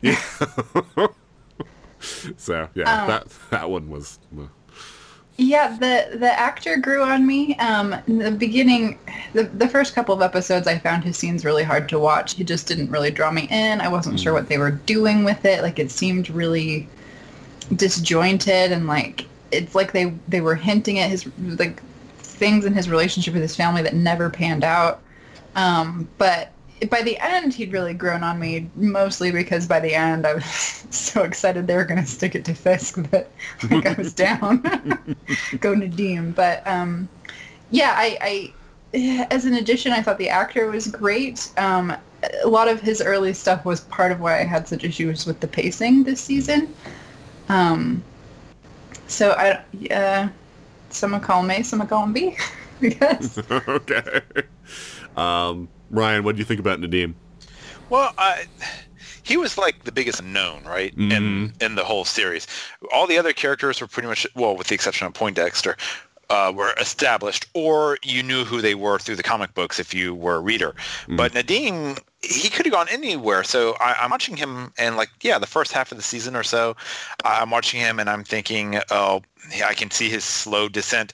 Oh, look at this. He's be- what an idiot. He's being fooled. Oh, wait, now he's committed too much. He's going to have to double down because it's going to look worse if he suddenly comes clean. And then bam, he gets pulled in when they use his gun to kill uh, the inspector, and uh, and that right there is probably when that that to his credit, that actor, the look on his face, the way he portrayed his helplessness, the way he saw he was trapped right then and there. He saw he realized how big this conspiracy was. He realized just how tightly he was controlled by Fisk and for how long. And that's when I suddenly I just I, I had an emotional attachment to him and I was rooting for him and it didn't work out so well. yeah, I mean it was it was hard because I mean you know like I say you, you see all these things where it's like oh this is going to be like the really easy trope of you have all these debts and I can get you out of them kind of thing. And th- then watch him make the right decisions and be like hey you know Poindexter's really a problem and he's working with this and we got to take care of this. And he even gets shot. Oh, the part that I love the best though is that if you watch it it almost seems like he never gets anything done about that wound because he goes from situation to situation he's still bleeding and suddenly it's like okay now we own you and he like goes directly to places Fisk tells him to go and it's like when did he ever have chance to like bandage that thing or do anything about it but um he like Matt taught him and it healed him. but um but yeah, then to have that scene where his boss implicates him, like the person, and I felt so stupid after that scene because I'm like, I should have seen that when she had everything like tarped over and everything. She's like, oh, the contract. I should have figured out that, oh, she's in on it and she's gonna, you know, she doesn't want the blood splatter to get on her stuff. But it wasn't until it happened and afterwards I'm thinking about it, I'm like, oh god, I'm such an idiot. You know? so you I know. had the same feeling there, Nathan. So Yeah. yeah. I mean, that's funny, right? Because usually in these shows, everything they do, everything they show, it's it's Chekhov's, whatever, and it's gonna come back. And so yeah, they show plastic over all the furniture, and I, that should have been the giveaway. It really should have. But this series, the, the Netflix series, are good about this, about just having these ancillary objects or storylines that lull you into thinking maybe covered furniture is just covered furniture. Yeah. Uh, I thought she was evil immediately on seeing the covered furniture. Oh, well, good for you, Anji. You saw something we didn't. now, if her furniture was covered in plastic that was like that that plastic wrap, you know, then I'd be like she's evil because you know people who do that. Anyway, uh, well, you know, maybe it's because they showed her daughter, right? And like right, Right. right, before the daughter didn't go, "Hey, mom, why is everything covered in plastic?" Or Right. Something. but she came directly from the top of the stairs out the door. She didn't go through the kitchen, so who knows? Um, but uh, but but yeah, and and so yeah, like Nadeem's whole thing, because I mean, until that point, you think Fisk is using Nadeem as his way out. And, and you find out that Fisk was already controlling the situation before he ever got out, and he was the reason why Nadeem was in debt, and you know all this other stuff to see how much he had orchestrated. So even though it was you know the emotional moment for Nadeem, it was also the moment when they bring into focus just how you know how much bigger Fisk's reach is at that moment, and so that I think was really well done.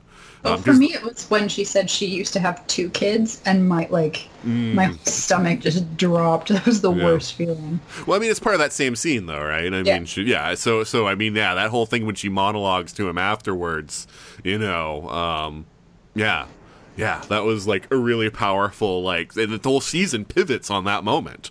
Um, so, uh, so yeah, I thought that was really well done, and yeah, I mean, from then on, yeah, I mean, you're, you're hoping that he's going to be able to patch things up with his family and that he's going to get out of it. But I'm glad that they took the harder road with that, and they're like, hey, I, we know you kind of like this guy now, audience, but uh, guess what? You can't go up against someone like Fisk without some, you know, collateral damage, and. Uh, so he was one of the casualties of that, and and the really awful thing is is he died with his wife, you know, kind of hating him you know, we never saw any kind of reconciliation or anything on her part, you know, so you know, that's that's really rough too.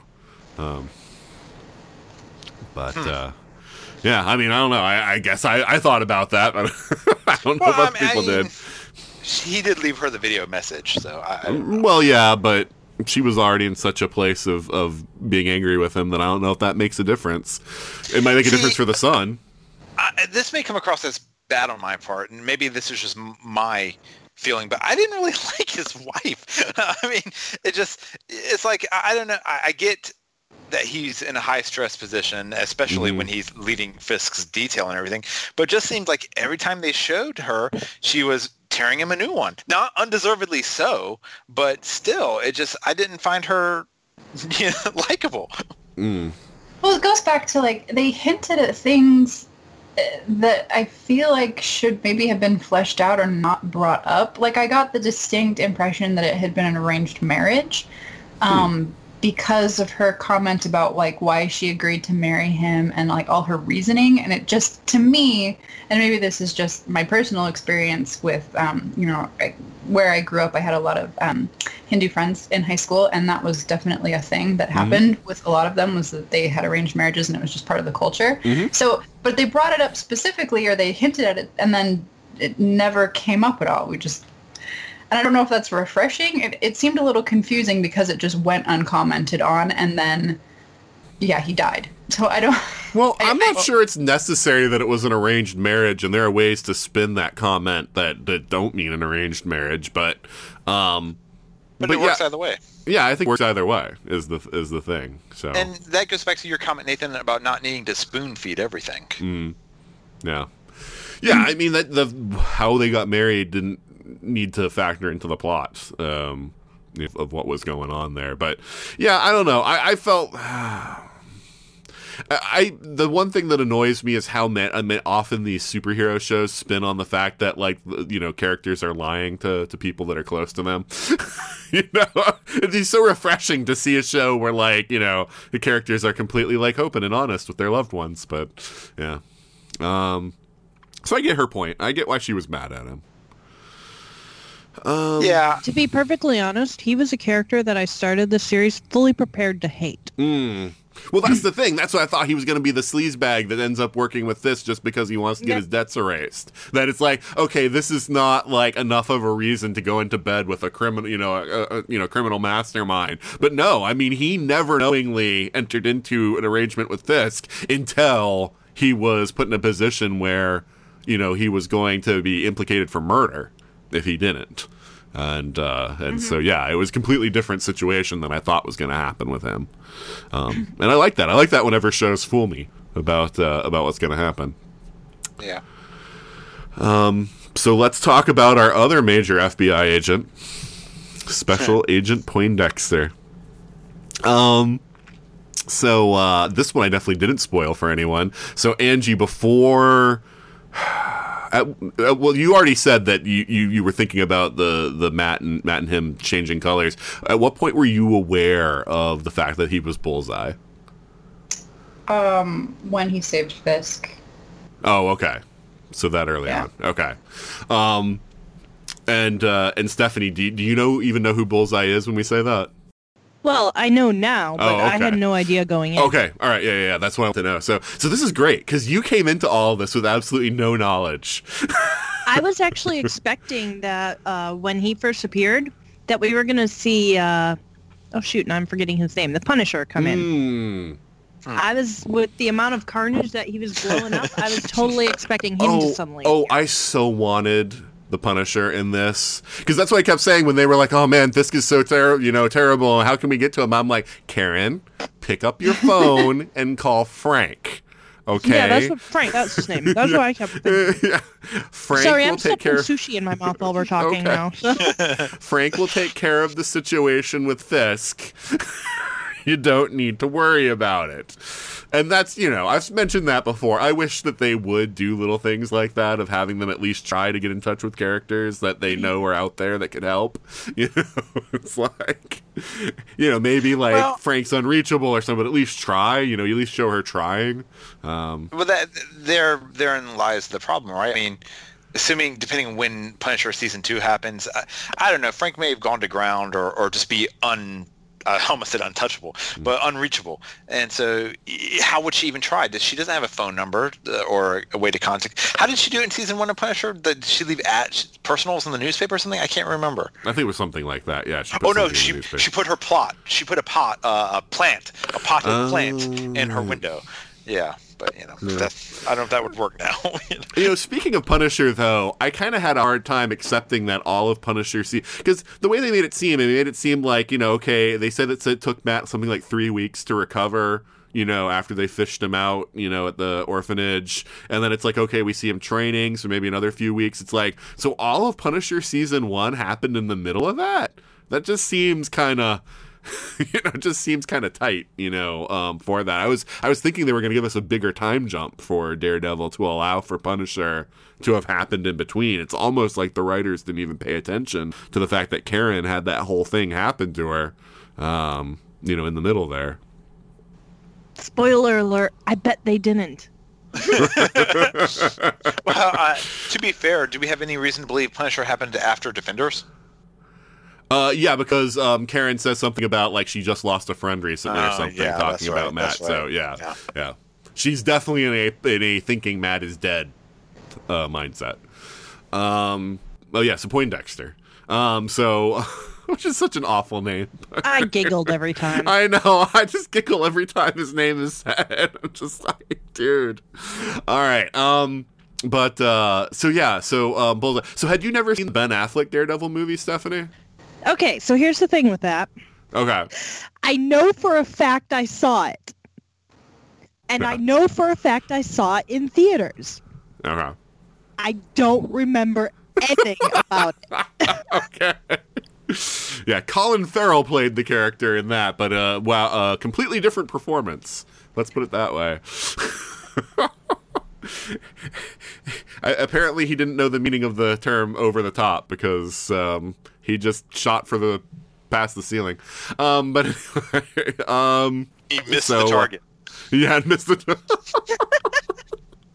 so, and this, and I knew Jennifer was going to talk a lot about this, so I'm kind of sad she wasn't able to get on the podcast. But what did you think of the way that he was depicted? And you know, um, Creepy stalker.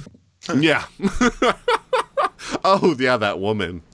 You know, and the funny thing is, you think it's going to go. That's another one where you thought it was going to go one way, and Oh, yeah. then they, they they they did a nice job of of switching that up. Especially with me having no idea who Poindexter was going to turn out to be. I originally mm. did think that he really did have a girl he was going to go share some pizza with. And, and then you see him sitting in the car eating pizza, watching her get pizza somewhere else. And I was just like, oh, this dude's creepy. He's not right.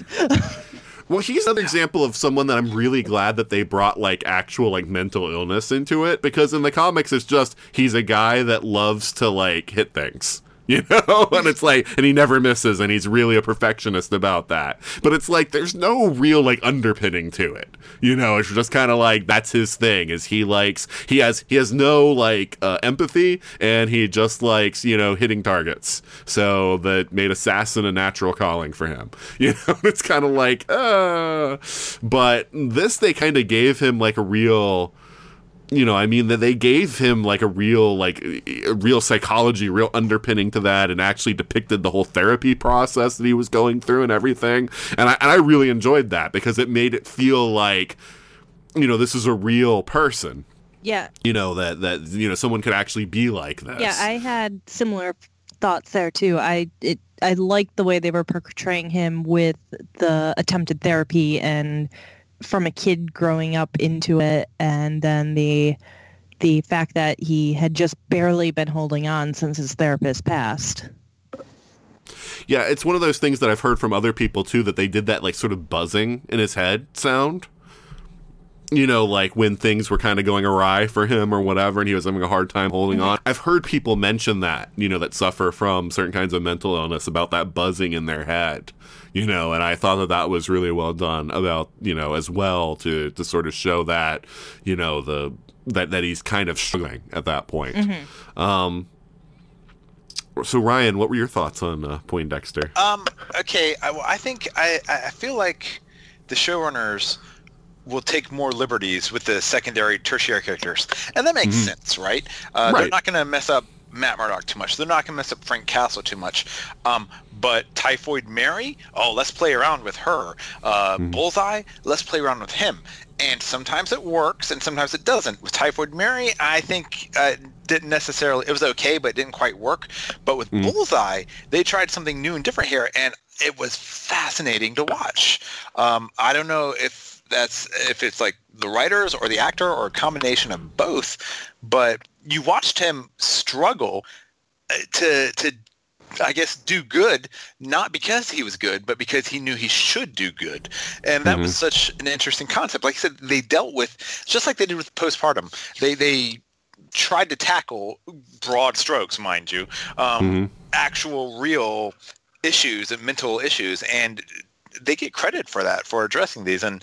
And so, I mean, in, in Dex's case, it just kind of showed you that, um, you know, when you've got great accuracy and throw a baseball at a wall years, you can get your own superpower, basically. And as long as you're willing to you just kill for any slight whatsoever. Yeah. It probably makes us bad people, but my wife and I now say to our kids when they're complaining about something, that must have been very hard for you. Oh my God! when you work that into a into a comment, I was just waiting. We're such awful people. Not that the kids know what we're doing, but my wife and I are doing that all the time now. Oh no, that makes me very like you guys more. but maybe that means I'm an awful person. right. But yeah, because that's the thing. He, he he doesn't he doesn't have any empathy. I mean, that's the problem. I think I think schizophrenia is what they said uh, about that. Um, but whatever they whatever term they they had for that is like. But that's the thing. He's trying so hard. Because he knows that there's something there that he needs to address. And like even like when he's struggling, like he, he gets the tapes from his therapist and he's just listening to those tapes, going to sleep with those tapes playing. Um, I mean, Yep. he he knows he's broken, and through most of the series, he doesn't want to be broken. But then Right. it, he hits a point where, and Fisk, being Fisk, manip- manipulates him into it, where he realizes, where he comes to the conclusion, if he is broken, it's a broken that he wants to be, and he's just gonna ride it out. Mm. Um, Anji, what did you think about Poindexter?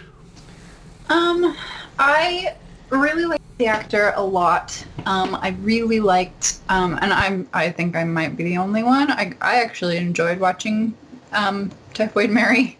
Um, Oh, so- I enjoyed it too. uh, you know, in much the same way, I, I think that trying to ground this character in, um, you know, and having some struggles that are a bit more relatable um, benefits the character overall. The only real problem I had was going back to this idea that, like, what did the FBI do to the showrunners of the show? Because I, this guy is obviously fragile enough that Fisk can. I mean, yes, Fisk, Fisk is terrifying, but like, if he was that breakable that easily, the FBI should have known about that. Like, what do they think FBI background checks are?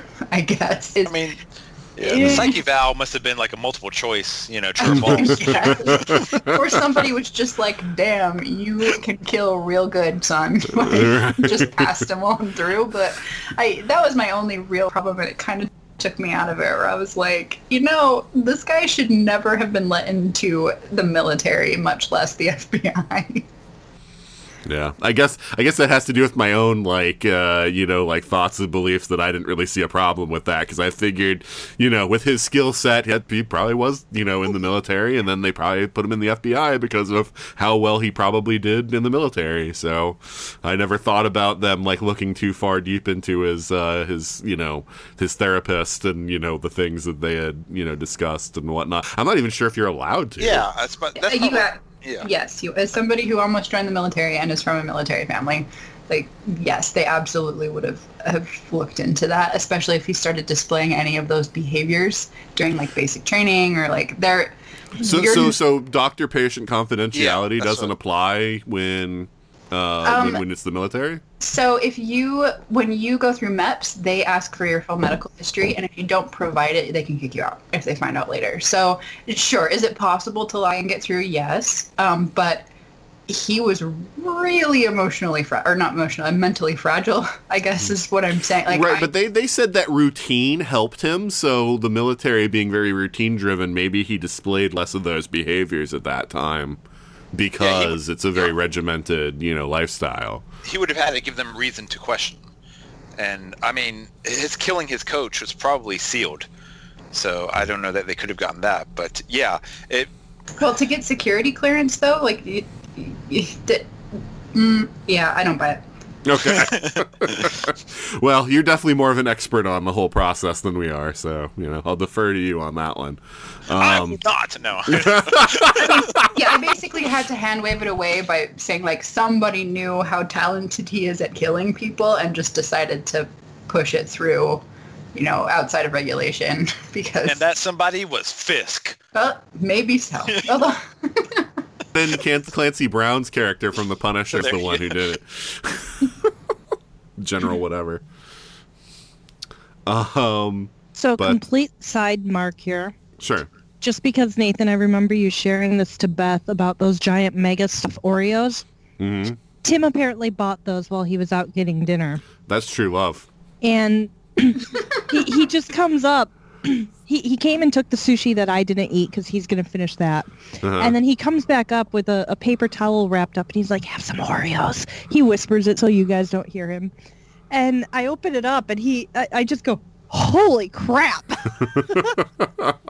oh, if I see some mega stuff Oreos, I'm gonna buy them. yeah, he just starts laughing as he walks out of here. And I'm now sitting here like crunching away on these Oreos that have like five times the amount of filling as normal. Man, all I've got are fig Newtons. I feel really not fair. this is incredibly unnecessary. Um, I I beg to differ because the Oreo, you basically just have the cookie part just to uh, keep your hands from getting sticky. So, Personally, my favorite Oreos are classic Oreos. oh wow, uh, double stuff for me. I just tried the dark chocolate ones. They're Uh-huh. very good. Okay. I was actually disappointed one time when I bought a holiday marked Oreos that were just marked as holiday, not marked as double stuffed, and I was disappointed when I opened them up and realized they were double stuffed. However, So now this is our Oreo podcast. however, these mega stuffed ones are just ridiculous, and definitely buy them if you see them. And But- you know, for our vegan listeners, Oreos are vegan. So there you go. No. but um, but yeah, with um, with now back to our regular schedule. right, This has not been brought to you by Nabisco at all. right. keep being blown away by how ridiculously cream stuff this is. Oh god, that sounded horrible. But okay, wow. I'm gonna Okay. shove Oreo in my mouth now and hide in shame. Um, but uh, yeah, with Dex, I kept thinking that he was going to like, you know, like force himself on the woman that he was stalking and everything else. And it was great that it was actually no, like all the stuff he was saying about admiring her and just wanting to like, you know, you know, learn more about her and just, you know, all that stuff was actually really legitimate. You know, yeah, he was creepy and he was a stalker and he didn't understand about, you know, Boundaries. um, boundaries and stuff like that. But it was like, no, that's really what he wanted from her was more of emotional support than, you know, like, oh, I'm a rapist or whatever kind of stuff, which I'm glad we avoided that trope. acknowledging that they never actually addressed his sexuality or even you know that they could have she could have been a guy and it wouldn't have changed that storyline at all Right. So, um, so, so yeah, I, I like the way that turned out. And then it was Fisk, of course, who kills her because he didn't want her, you know, when it seemed like he might actually be able to, like, have a relationship of some kind with her, that Fisk was just kind of like, no, we're not going to let that happen and just had her killed. Uh, but, well first he destroyed the relationship before he uh, killed her right. No, that's true. he had to do that yeah Right.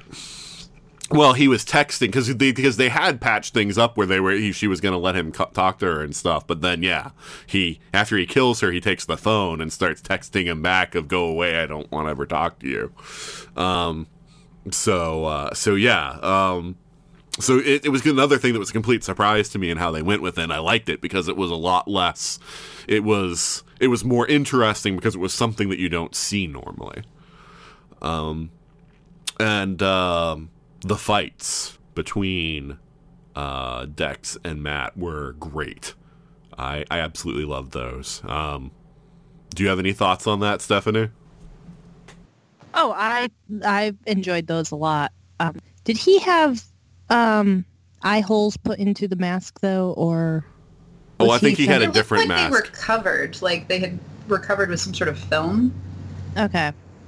Because I was like, that was one thing I wasn't quite sure about. And I'm like, okay, I'll buy that he can throw things to his targets and never miss, but he's still got to be able to see the target.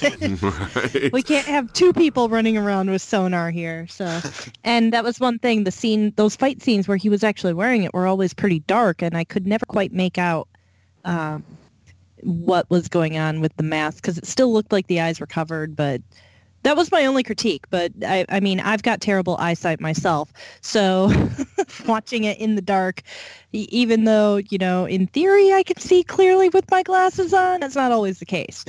yeah, well, it was a completely new costume, even though it was made to look like the old one. So yeah, I mean, he could have easily just told Melvin to, you know, make it, you know, the way with the eye holes. But, um, but, but yeah, that was the thing I kept saying that Matt should do, and that he never did, was to like trick him into a place that was pitch dark. So that there was no way for him to say, you know, to see anything, you know, so that Matt could have the advantage on him for once. Because that's the problem. Matt's a Matt's a, a close, you know, he's he's a hand to hand combat fighter, whereas Dex is is all about ranged fighting. So you know, Dex can stand far away from Matt, where Matt can't land a punch or a kick on him, mm-hmm. and can just keep pelting him with stuff like the scene in the office and all the improvised weapons. Dex was picking up, you know, and throwing at him, and everywhere Matt was going, whenever he was out of, you know, cover, you know, he kept getting hit. Yeah. That was both brilliant and super suspenseful in all of those scenes with the two of them. I was like on the edge of my seat the whole time, trying to figure out the eye holes. No.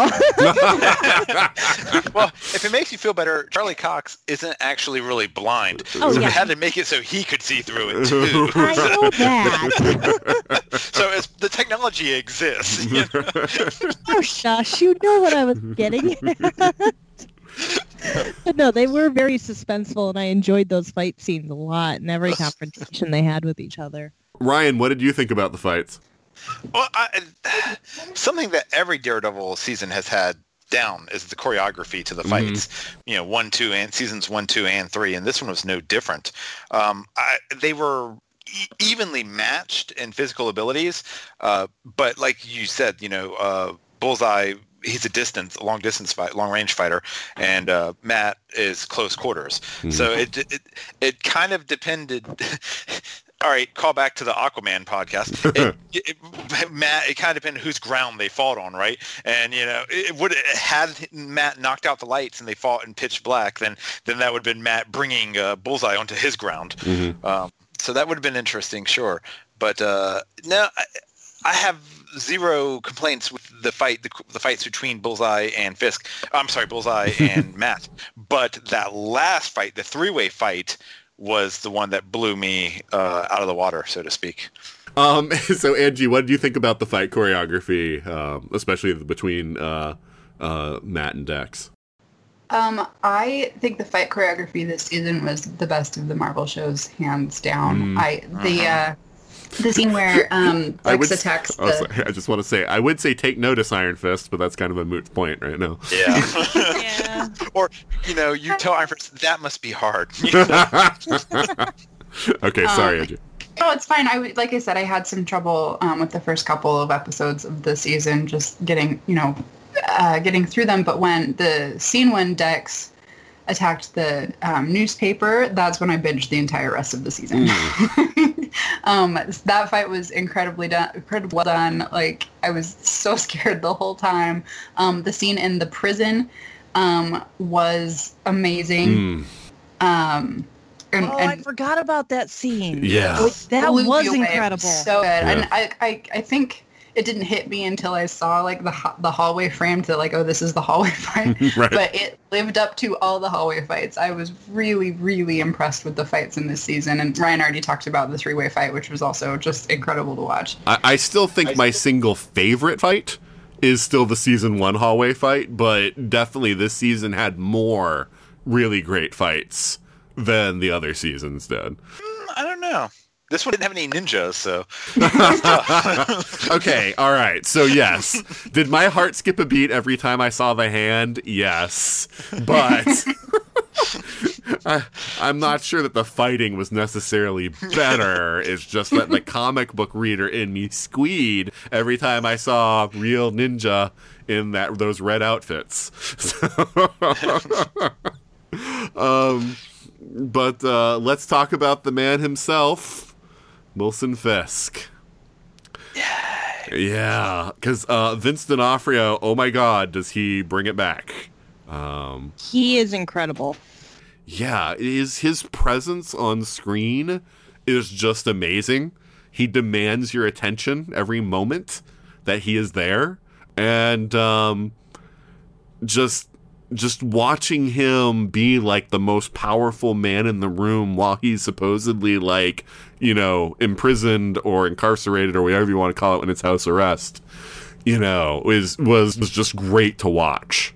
Um you know and, and then finding out that he's even got more power than you think he has when the you know the turning point of the season there. I, i'm gonna say one thing I mean, I guess I guess now knowing that it is the final season, I'm more okay with the ending. I really didn't want Fisk to get put back in jail at the end of the season. I was hoping they would in some way weaken Fisk or in some way give him more problems. Uh, I was thinking maybe they were going to come at him through Vanessa and basically do something of the of the line of you know if you harm Karen or Foggy then Vanessa's going to jail kind of thing so that maybe he would pull back from directly like going after them. But I wanted him to remain at large you know as you know part of the of the Netflix you know universe as somebody that could show up in an episode of Luke Cage or Punisher or whatever. Um but but that being said um his whole trajectory this season and watching him almost win was was great. so um so Ryan, what did you think of uh of Fisk? uh, I never ever want to play any game with him. Yeah. um, whatsoever. It's like Yeah, no I surrender now, strategy you can- game. You can have, yeah, exactly. Yeah. uh, because, um, granted, it hit a tipping point where I just you, you just knew Fisk manipulated it all, but they did a pretty good job. uh, I think at least to maybe the casual viewer of doling it out. Like the f- episode one, it's like, oh, he's having this change of heart because he wants to protect Vanessa. Mm. Okay, I can kind of believe that. Oh my gosh, she got shanked. You know. Oh, uh, then as the series goes, you find out no, that was deliberate. He he set everything up, and he had to have been planning this probably prior to when he was locked up the first time to begin with.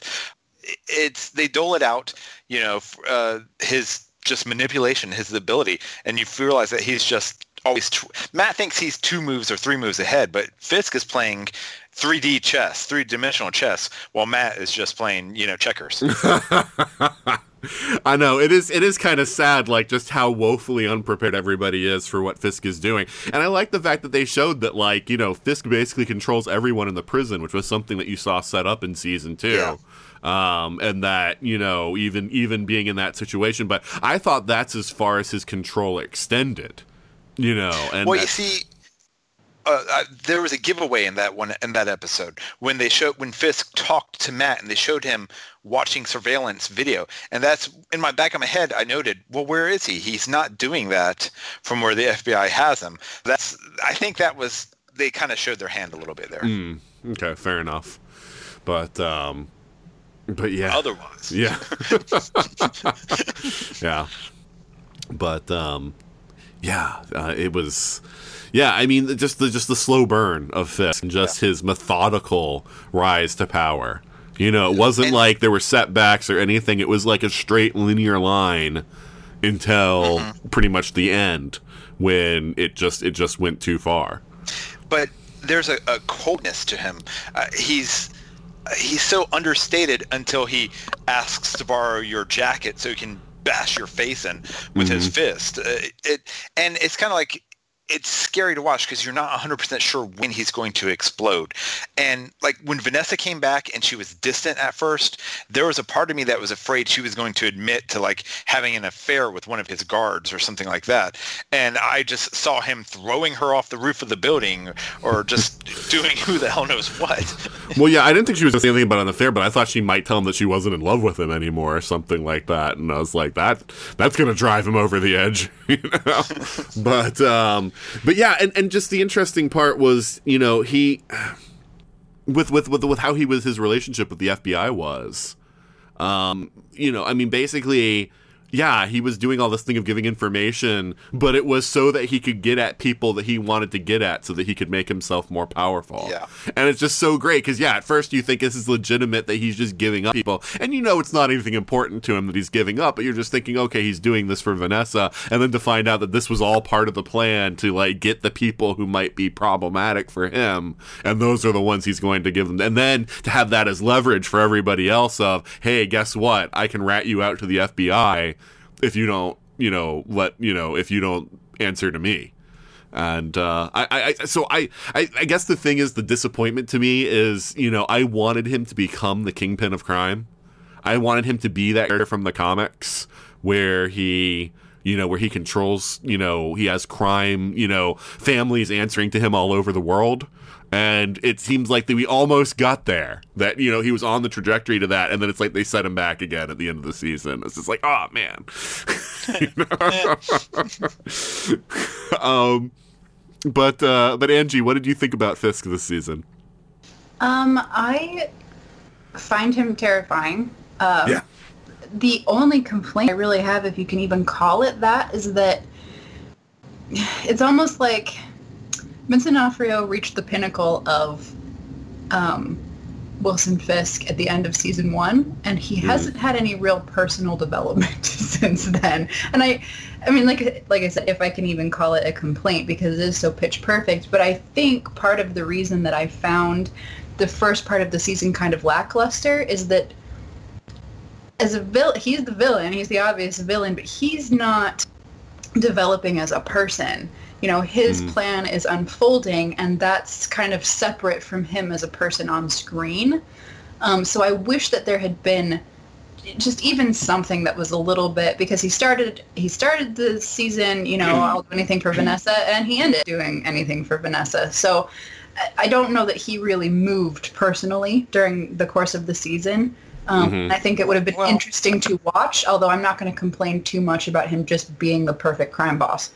Can I ask you a question though about that? Because I, I know where you're coming from, and I agree. Although I think that goes back to just having a static character, but I, I think I, the, I, did see some character de- development with him with regards to the painting when he was mm-hmm. willing to let uh, the woman whose name escapes me keep the painting. That just showed a remarkable empathy, to use a, a word for from relating to Poindexter. But that's because he has this weird vision of Vanessa that, as we learn, is completely askew from reality, where he thinks he, she's just this perfect saint woman. And then when she's there, she's like, you know, oh, she has no problem with Dex like killing the woman to get the painting or, you know, anything like, you know, she's like, she wants to be more involved in the crime aspect of it. You know, she isn't, you know, this person that needs to be protected from what he does. She wants to be knee deep in it, which was kind of, ter- she actually terrified me towards the end of there because I was just like, man, this woman is evil. She hit full on murderous real fast. It was a little frightening. Because yeah, I mean, even in season one, you never got the impression that she wanted to be that. I mean, she liked being with someone who is powerful and dangerous, but I never got the impression that she wanted to be like deeply involved in it. But she's a lot darker than I thought she was. Yeah, it seemed from the first season, it seemed like she kind of wanted to be the mob wife. Like, you mm-hmm. know, kind of what your husband does, but like only as far as you need to not talk to the cops at all, sort of. Right. Don't ask where the money came from or why blood on the tennis bracelet. You know? yeah, yeah. Um, but yeah, other than that, I mean, I, I do like that um, Fisk kind of uh, brought himself down in a way um, by, I think, overreaching with Poindexter and thinking he could get him under his thumb so so completely and just being wrong. Um, But I, I think my personal read on it is that he didn't know about um, he didn't know about his abilities until he got saved by Dex in that um, shootout, and um, it was kind of surprising to him, and he got greedy. He wanted Right. that skill set, and he overreached for it, and Matt was able to exploit it because it hadn't been part of Fisk's original plan. Right. It was a bonus. Yeah. And yeah, it was because because that was the thing. The Albanians weren't part of the plan with them set, you know, with them attacking him in the convoy, and then Dex saving him was something that surprised him. And I think he did feel like genuine respect and gratitude towards Dex, but he saw him as someone that, oh wow, this is this is you know a really like talented guy that I've got to have as one of my guys. And you're right. I think that he rushed that part of his, but you know, like he created a plan on the fly that wasn't as well thought out. Because even him having to pull the file. That wasn't something he had looked at before. Right. That was something he was just learning about Dex, and yeah, he, he came up with that. So The file the um, FBI clearly never looked at. Right. well, yeah, because it even had like a couple of the tapes still with you know like Yeah. tapes that did you know. so, oh man. Um, uh, Stephanie, what do you think about Fisk? Um, well, yeah, that actor is absolutely perfect. And I remember the first season, it just weirded me out because I can't remember what show it was, but I'm used to him from like, a, I don't know, it's like Criminal Minds or some some crime drama from like one early Law and Orders? 2000s. Maybe it was one of the Law and Orders. I don't remember. But he was kind There are of only this- fifty of them. yeah. I used to watch a lot of those crime drama shows. Mm. Um, but he was one of the lead detectives in one of those shows, and he was he is kind of a, a mild mannered, meek guy. He he was like the complete opposite of Fisk. and so it was a little jarring at first because those were the only two roles I've seen him in. Um, and somebody's probably going to comment that I'm nuts and completely misremembering that other character. but And then Men Well, I can tell you, having met him at a con, like he has that intensity, like Fisk. Like it was a little scary because I told him that I wanted to sign, you know, on the on the picture, of, you know, that I wanted him to autograph. I was like, "Could you write like, don't say my name?" And he was like, "He wouldn't say that." You know, and I'm just like, oh, okay, I'm sorry, Mr. Fisk, sir. I mean, it's just like, he's like, other people say that. He doesn't say that. It's just like, okay, okay. You know, it's just, it was just really got you there, intense. It was a right, yeah, exactly. so, But anyway, I'm sorry, Stephanie. um, no.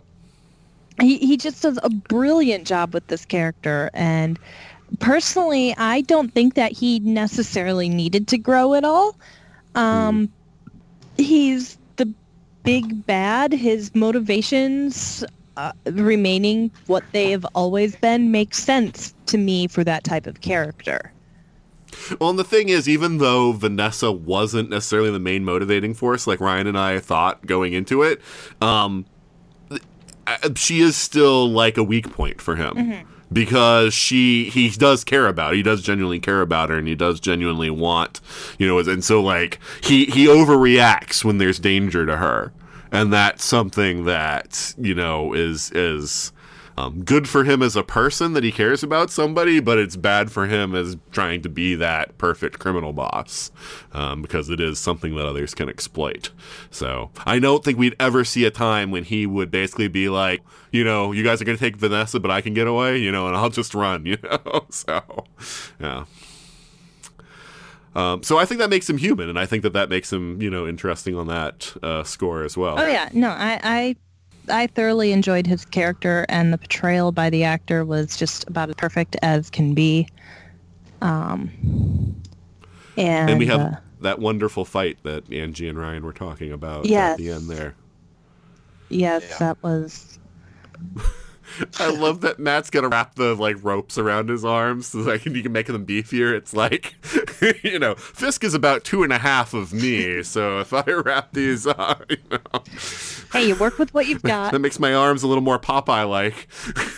there, there was one. I mean, in that fight. Well, first, when Fisk rammed uh, Poindexter up against the wall and broke his back, I felt Mm. that through the screen. Oh, I did uh, too. Yeah. The other thing I felt was, and to their credit, usually in superhero movies and TV shows, when someone does something like punches a brick wall, they show no reaction. But Fisk missed uh, Bullseye at one point and hit that brick wall. The brick shattered, and he, Mhm. I, I wonder if that was uh, happened. You know, accidentally or something like that, because the the reaction on Vincent D'Onofrio's face looked like it um, might have been a real thing, and then he just powered through it. Yeah, the one of the things that I really like with Fisk is again, it's one of those things where they don't hold your hand. Is that Fisk is supposed to be stupendously, monstrously strong. You know, that's in the comics, and they've always just kind of shown that by like when they show him doing bench presses in the prison, that he's got like way more weights than would be reasonable. And you know stuff like that. That you know, it's.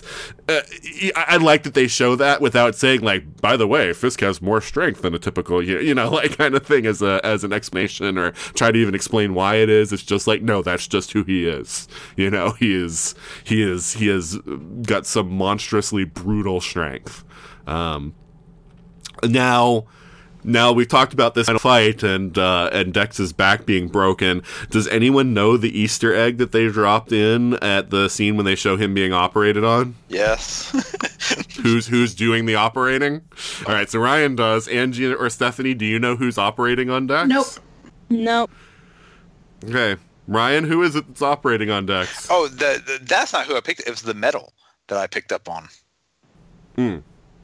Yeah, so um, Dr. Oyama is the man who developed the adamantium bonding pro- uh, process that uh, Wolverine uh, has. Ah. So they were clearly eyeing the fact that Disney was about to buy Fox and I think setting stuff up for season four. Maybe. Um, that was going to be interesting. But yeah, was, they said Dr. Oyama and I was like, what?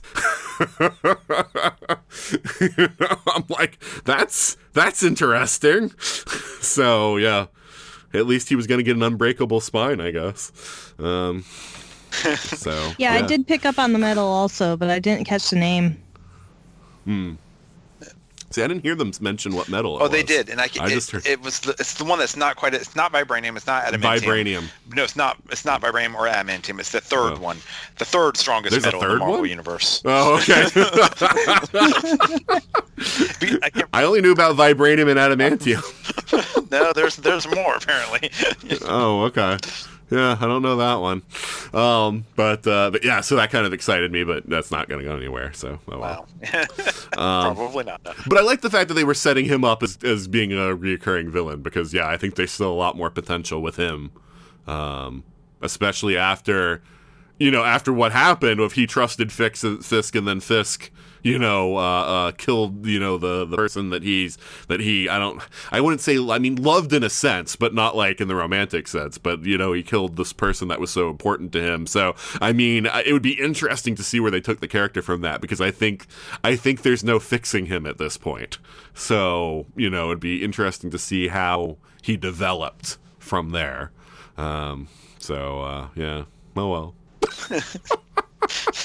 So um overall final thoughts on the season um and uh and if there's anything that, that you wanted to talk about that we didn't get to um so anji uh what are your final thoughts Um, I I guess like shout out to uh, my favorite detective, the one honest cop in New York. Yeah. And uh, It was kind of interesting how it seemed like all the cops were against Fisk, but all the FBI agents were for Fisk. I guess someone has a someone's got a vendetta in writer's room.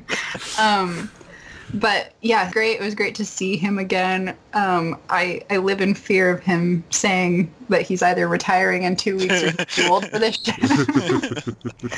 um, also, I loved the crime families. Um, I just love what's her name, Rosa Rosalie Carbone, I think. Anyway, it, for some reason, like I liked her when she showed up in Luke Cage too. I just think she's great as a like a little minor crime bot. Well, I guess not minor, but Oh, was she oh, the one that offered him coffee? Yes. Mm-hmm. Oh, okay. See, I didn't know if it was the same character or not. Oh, it was. yeah, I think she's great. Mm-hmm. So I was glad she showed up again. Um, Stephanie, what are your final thoughts on season three? Well, I was super hyped with it because I definitely thought it was the uh, the best season so far, and it seemed like they were setting up for a lot of other things. So my heart was shattered when you know I accidentally yelled about it being canceled at the beginning of the podcast. Uh, Spoilers. Must have been very hard for you. yeah, I was very upset with that. But anyways, um, Anji already pointed out to the character that I was happy to see return because I thought that was, even though she's kind of a throwaway character, um, she stuck out in my mind because of in Luke Cage where she's offering uh, Luke the coffee. Uh, so seeing her back again was just kind of a fun little little character sh- signifying that they're in the same neighborhood basically still. hmm Um, but I was thoroughly satisfied with this season. The little nitpicks that I have have already escaped my memory. Um, I know there were a few things that Tim and I discussed afterwards that we had little quips about, but it, overall, it was a great season, and I really enjoyed it. I loved the whole um, part with Matt and oh shoot, Sister Maggie. Is that her name? Yeah, Okay. Maggie. Yeah. For some reason, I suddenly spaced on it. Um, I absolutely loved their whole dynamic, even if it did just turn out, oh, she's his mom. That's why they had that dynamic. But it was still refreshing to see someone basically look at Matt and go, you're talking, get, get yourself together and do what you know you need to do. Um, versus almost everybody else who just, as somebody already said, just kind of usually either, you know what, Matt, I'm done with you, or just, yeah, whatever you say, dude. hmm So he finally had someone who's on his side but still adversarial with him. Um, Yeah. and I was just so looking forward to what came after. But it did go out on a high note, I think. At the very least, it wasn't like they got canned after season two. Um, No. And that does actually seem to be a common trend, actually. I think that each each one of these shows has actually been going out on a high note that had piqued my interest in more. Even Danny Rand, I was excited to see what else happened with him. That to me is the most disappointing one so far because at least with this one, you know, in the way that they ended it, it, it feels like it could end there, even though there's obviously stuff set up that, that things could go on also. But but but Iron Fist set up like 50 things in that last episode that I wanted to see pay off, and that really annoyed me. But. Not only that, but somehow I grew to not hate Danny in the second season. So, but um, yeah, I'm I'm sad it's gone, but it went on a high note. I couldn't have ha- uh, I couldn't have asked for a better season that just ended up being its final season. So would you say that even though it ended before its time, that you would recommend this show to people to watch? Oh, definitely, and I'm certain that I'm going to be rewatching it many, many times in the future. Um, I still haven't done a power through of season one, two, and three, uh, sticking the defenders in where it should be too, and I really, I, I want to do that um, pretty much as soon as we finish with uh, Punisher and Jessica. Yeah, that'd be cool. Um, Anji, would you agree with that? That it's worth watching the show even if it ends a little early? Yeah, absolutely. And in fact, really, it's um, where it ends. I think is pretty thematically appropriate to um, the character of Matt Murdock, and uh, you know, there's it's a high note, but um, so yeah, I think overall it's uh, definitely worth a watch. Yeah, I think it's a better ending place than either Luke Cage or Iron Fist had. Definitely. So hopefully, I'm hoping maybe that Punisher and Jessica Jones will also, you know, maybe the showrunners had some inkling and, and ended things similarly so that at least those shows won't feel like, but we need to see more, you know, at the end. Uh, but we'll see how that goes. Um, Ryan, what about you? What are your final thoughts on season three? Well, I mean, Daredevil has had two and a half really good seasons, and um, to, to echo everyone else, this this a, this is a good spot to stop. Yeah, it could have gone, it could have continued, could have gone in so many different ways. But I think the idea of ending the series, you know, with a, a napkin that says, you know, Nelson, Murdock, and Page, uh, is is just in my head. I can play out the future stories. Maybe it'll show up on Hulu three years from now. Maybe it probably won't.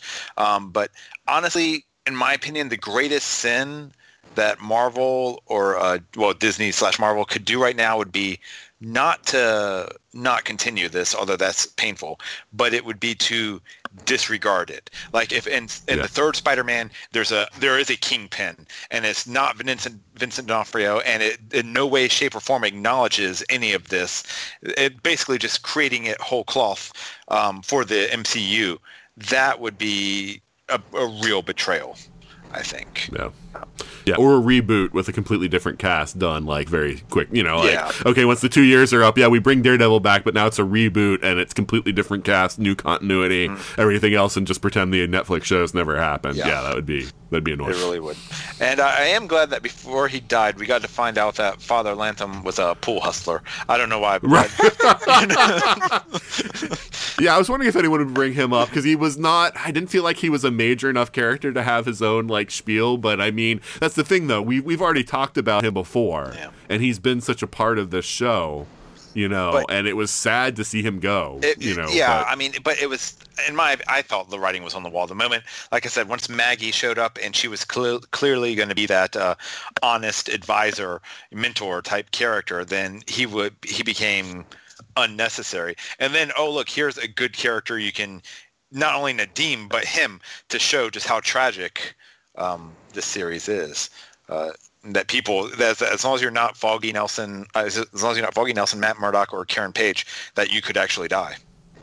Well, in the comics, it's just Foggy and Matt Yeah. because Karen did die. But anyway, uh, yeah. Um, so yeah, I mean, for me, uh, uh, to me, the most disappointing thing is not getting a chance to have Vince D'Onofrio interact with all these other characters. I was really thinking that the way Luke Cage ended, it would be really interesting to see Fisk um, interacting with Luke uh, now you know running Harlem's Paradise and stuff like that. And that's what I was I was kind of hoping to see him branch out into all those different Netflix series so that we could see the influence of Fisk across that entire mini universe that they created in New York. And uh, so it's disappointing to me. But yeah, the season itself. Um, an excellent. I like I said, I, I think it's the best season of any of the Netflix series to date. Um, and uh, I thought that all the characters were, um, all the returning characters were very strong this season. Um, you know they they they did some interesting things with the writing that surprised me and i'm glad that they avoided some very common tropes. And anytime you know a show does that that always makes me happy because there are so many shows that i can watch on the cw that i can predict just about everything that's going to happen in any given episode. So it's kind of nice to uh to, to be surprised you know. Um so so i like that and i like that they were doing it writing. So I um I'm sad to see it go. I mean, I'm not. I guess I'm not as broken up about it as Stephanie, but uh, it is. it is very. It is very sad. So um, I'm hoping I'm wrong. I hope either um, they bring it back on Hulu or they do things of letting uh, some of these actors guest star. Like it would be cool if Charlie Cox guest starred in the third Spider-Man movie. And we have Daredevil for a few minutes, or you know, we have Kingpin, you know, we have Vince D'Onofrio, Or even just lawyer Matt Murdock. right, or even lawyer Matt. It would be cool if like one of the directors who likes the Netflix shows just says like, "Hey, let's pull in one of these guys and let them be in a movie." And just having them be there for a little bit, you know, and so yeah, I would love that. Just but acknowledging their existence. right, Yeah. Yeah. Yeah. So um, so yeah, we'll we'll see if any of that actually happens. But uh, heck, maybe they'll show up on Cloak and Dagger.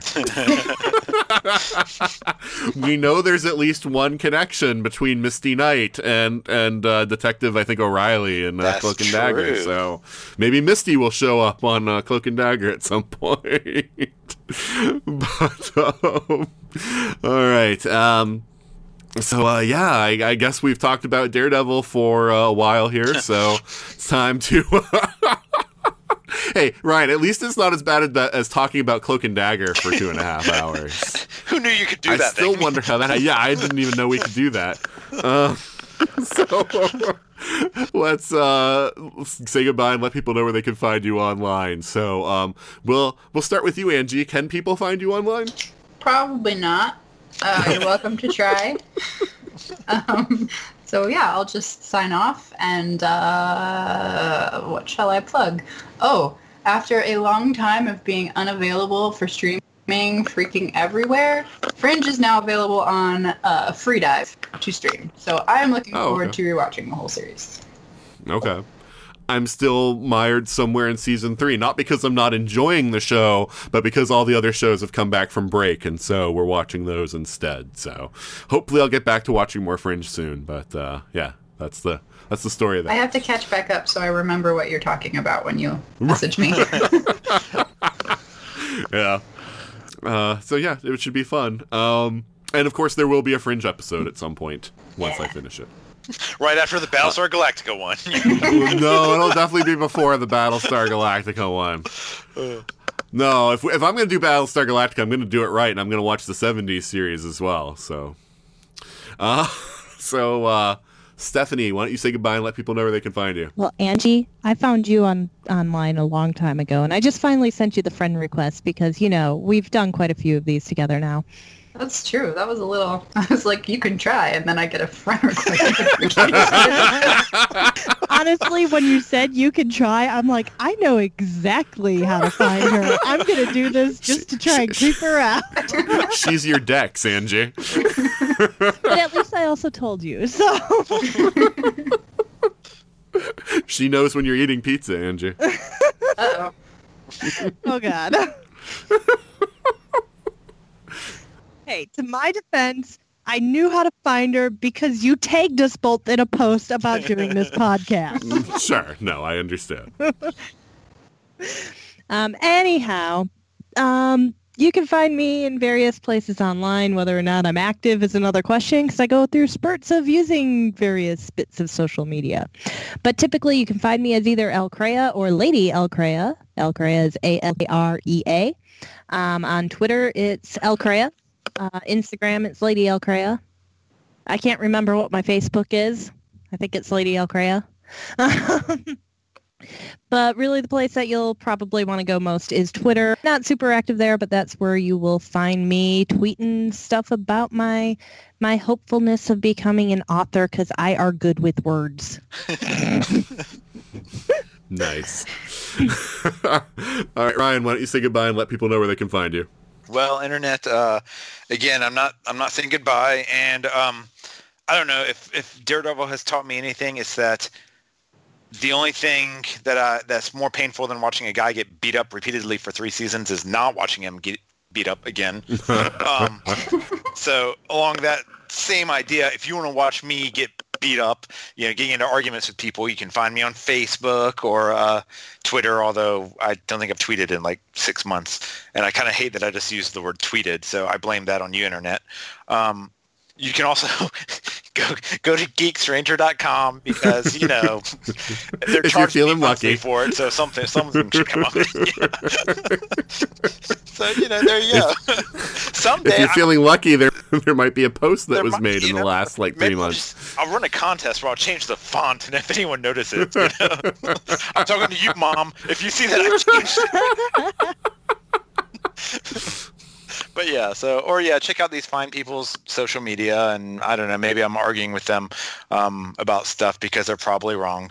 Um, otherwise, if you feel like you just want to start something, go ahead, tag me in something, and and I'll tell you that uh, I might surprise you and tell you that you're right because it's possible, but it's probably not. You're, but you see, you're all talk now, Ryan, because you're not even on Facebook often enough to argue with anyone anymore. No. Well, yeah, I found like 90% of my social media presence now is on my phone, and I just can't do long-winded replies on my phone. I mean, I, what am I gonna do? Oh, oh, you are dumb. No, I mean, no, I know that's always a problem when I see something that like I really want to comment on, but I'm on my phone when I see it, and it's like, oh crap, I got to remember when I get home, and you know, half the time I don't, you know, to to post something about it. So. So con wise, uh, I know you're going to Dragon Con, but are you doing any other cons this year? Uh, in May here in um, I think it's May.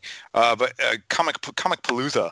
I think yeah, Comicpalooza happens in Houston, and I'll give that a try. It's not uh, when you once you do Dragon Con, like except for a few others, most of them co- kind of pale in comparison. Um, but I've heard some good things about Comicpalooza, so I'm gonna give that a try. Um, Phoenix Comic Con is also in May, however, and I've been well correction, it's not Comic Con anymore. Uh, now it's Fan Fusion, uh, thanks to you know San Diego's lawsuit. right. um, so I might try and get back out there for that. Which also reminds me, I need to update GeekStranger.com to take the Phoenix Comic Con logo out of there. Um, but yeah, it's I try and get to these conventions as often as I can. The great thing about like working 50, 60 hour work weeks is that I've got all this money to spend. I just don't have the time to spend it. And I actually don't have all the money. I don't know why. Well, that. that must be very hard for you, Ryan. you know, basically, it just means like for the first time in my life, I'm actually able to pay down my bills. You know, right. yeah, I just asked because you know I need to send you your business cards that kept bouncing when I tried to send them to you before. So, uh, seeing if you're going to any cons earlier than Dragon Con. I'll so. you know, um, you know, but uh, uh, I, if I do go to Comicpalooza, it will be just as a attendee, as a I won't be like on any panels or anything like that. Oh, okay, sure. Yeah. All right. Well, Ryan, Anji, and Stephanie, thank you so much for being on the show today. Thanks for having us. Thank yeah. you. I'll be back for season four. so will I if it comes to me. oh, and that's it for our Daredevil episode. We hope that you enjoyed it. We hope that you laughed at our expense as we speculated on the possibility of there being a season four of Daredevil, even though we were pretty sure, even at that point, that there wouldn't be. But let us know uh, what you think of the show. Uh, what do you think of us putting out these episodes that are kind of time capsule episodes? Do you want more new content? Do you mind when we have episodes like that where we might have some outdated opinions based on the information that's come out since? Just let us know. And you can do that in a bunch of different ways. One way is to email us at everything at 42cast.com. Another way is to go to our website at 42cast.com. You can go to our Facebook at facebook.com slash 42cast. You can also tweet to us or go on our Instagram at 42cast. You can also leave us reviews on Stitcher and Apple Podcasts. I've said it before. The thing about Apple Podcast reviews is that the more of those that we have, the more that they'll put us in searches. So if you've ever tried to search for something in Apple Podcasts, you know that it's not strictly based on keywords or whatever. They'll throw all kinds of things at you based on related searches or however their algorithm works. So again, the more we get promoted, basically, it's directly linked to how many reviews that we have. So if you have an Apple ID and you listen to this show, we'd greatly appreciate you leaving us a review. I also need to mention the ESO Network Patreon, which is a way for you to help all the shows on the network, helps us to pay for the things that we need to continue doing our podcast, have web hosting space, and all that other kind of stuff. You can see what the different tiers are, the different perks are that you get by going to patreon.com slash ESO Network. And if you are able to contribute, we would definitely appreciate it. You can also find me on two other podcasts. One is Time Streams, where my friend Juliet and I are going through all of Doctor Who from the beginning.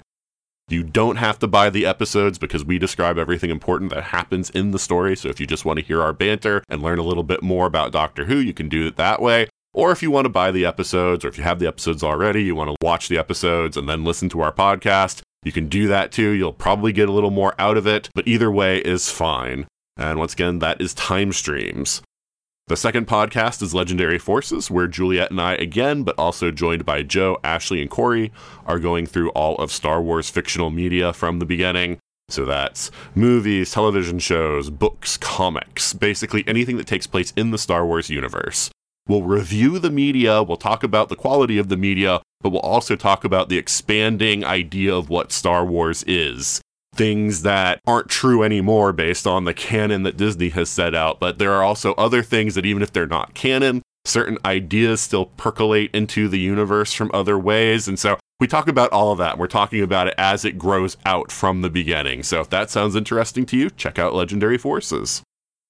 I'm only recording this a few days after I recorded the outro for our role playing game episode, so nothing more really to report about con attendance or anything like that. So I'm just going to leave things here.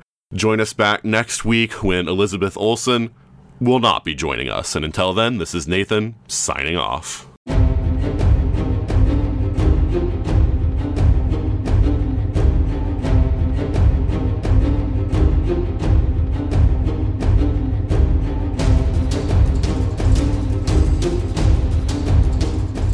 You have been listening to the 42 Cast, copyright 2021. Got a question for the ultimate answer? Contact us at everything at 42cast.com. Theme music is Sharper Swords by Brandon Ellis. Check out more of his work at www.cityfires.com. The 42 Cast is a proud member of the ESO network.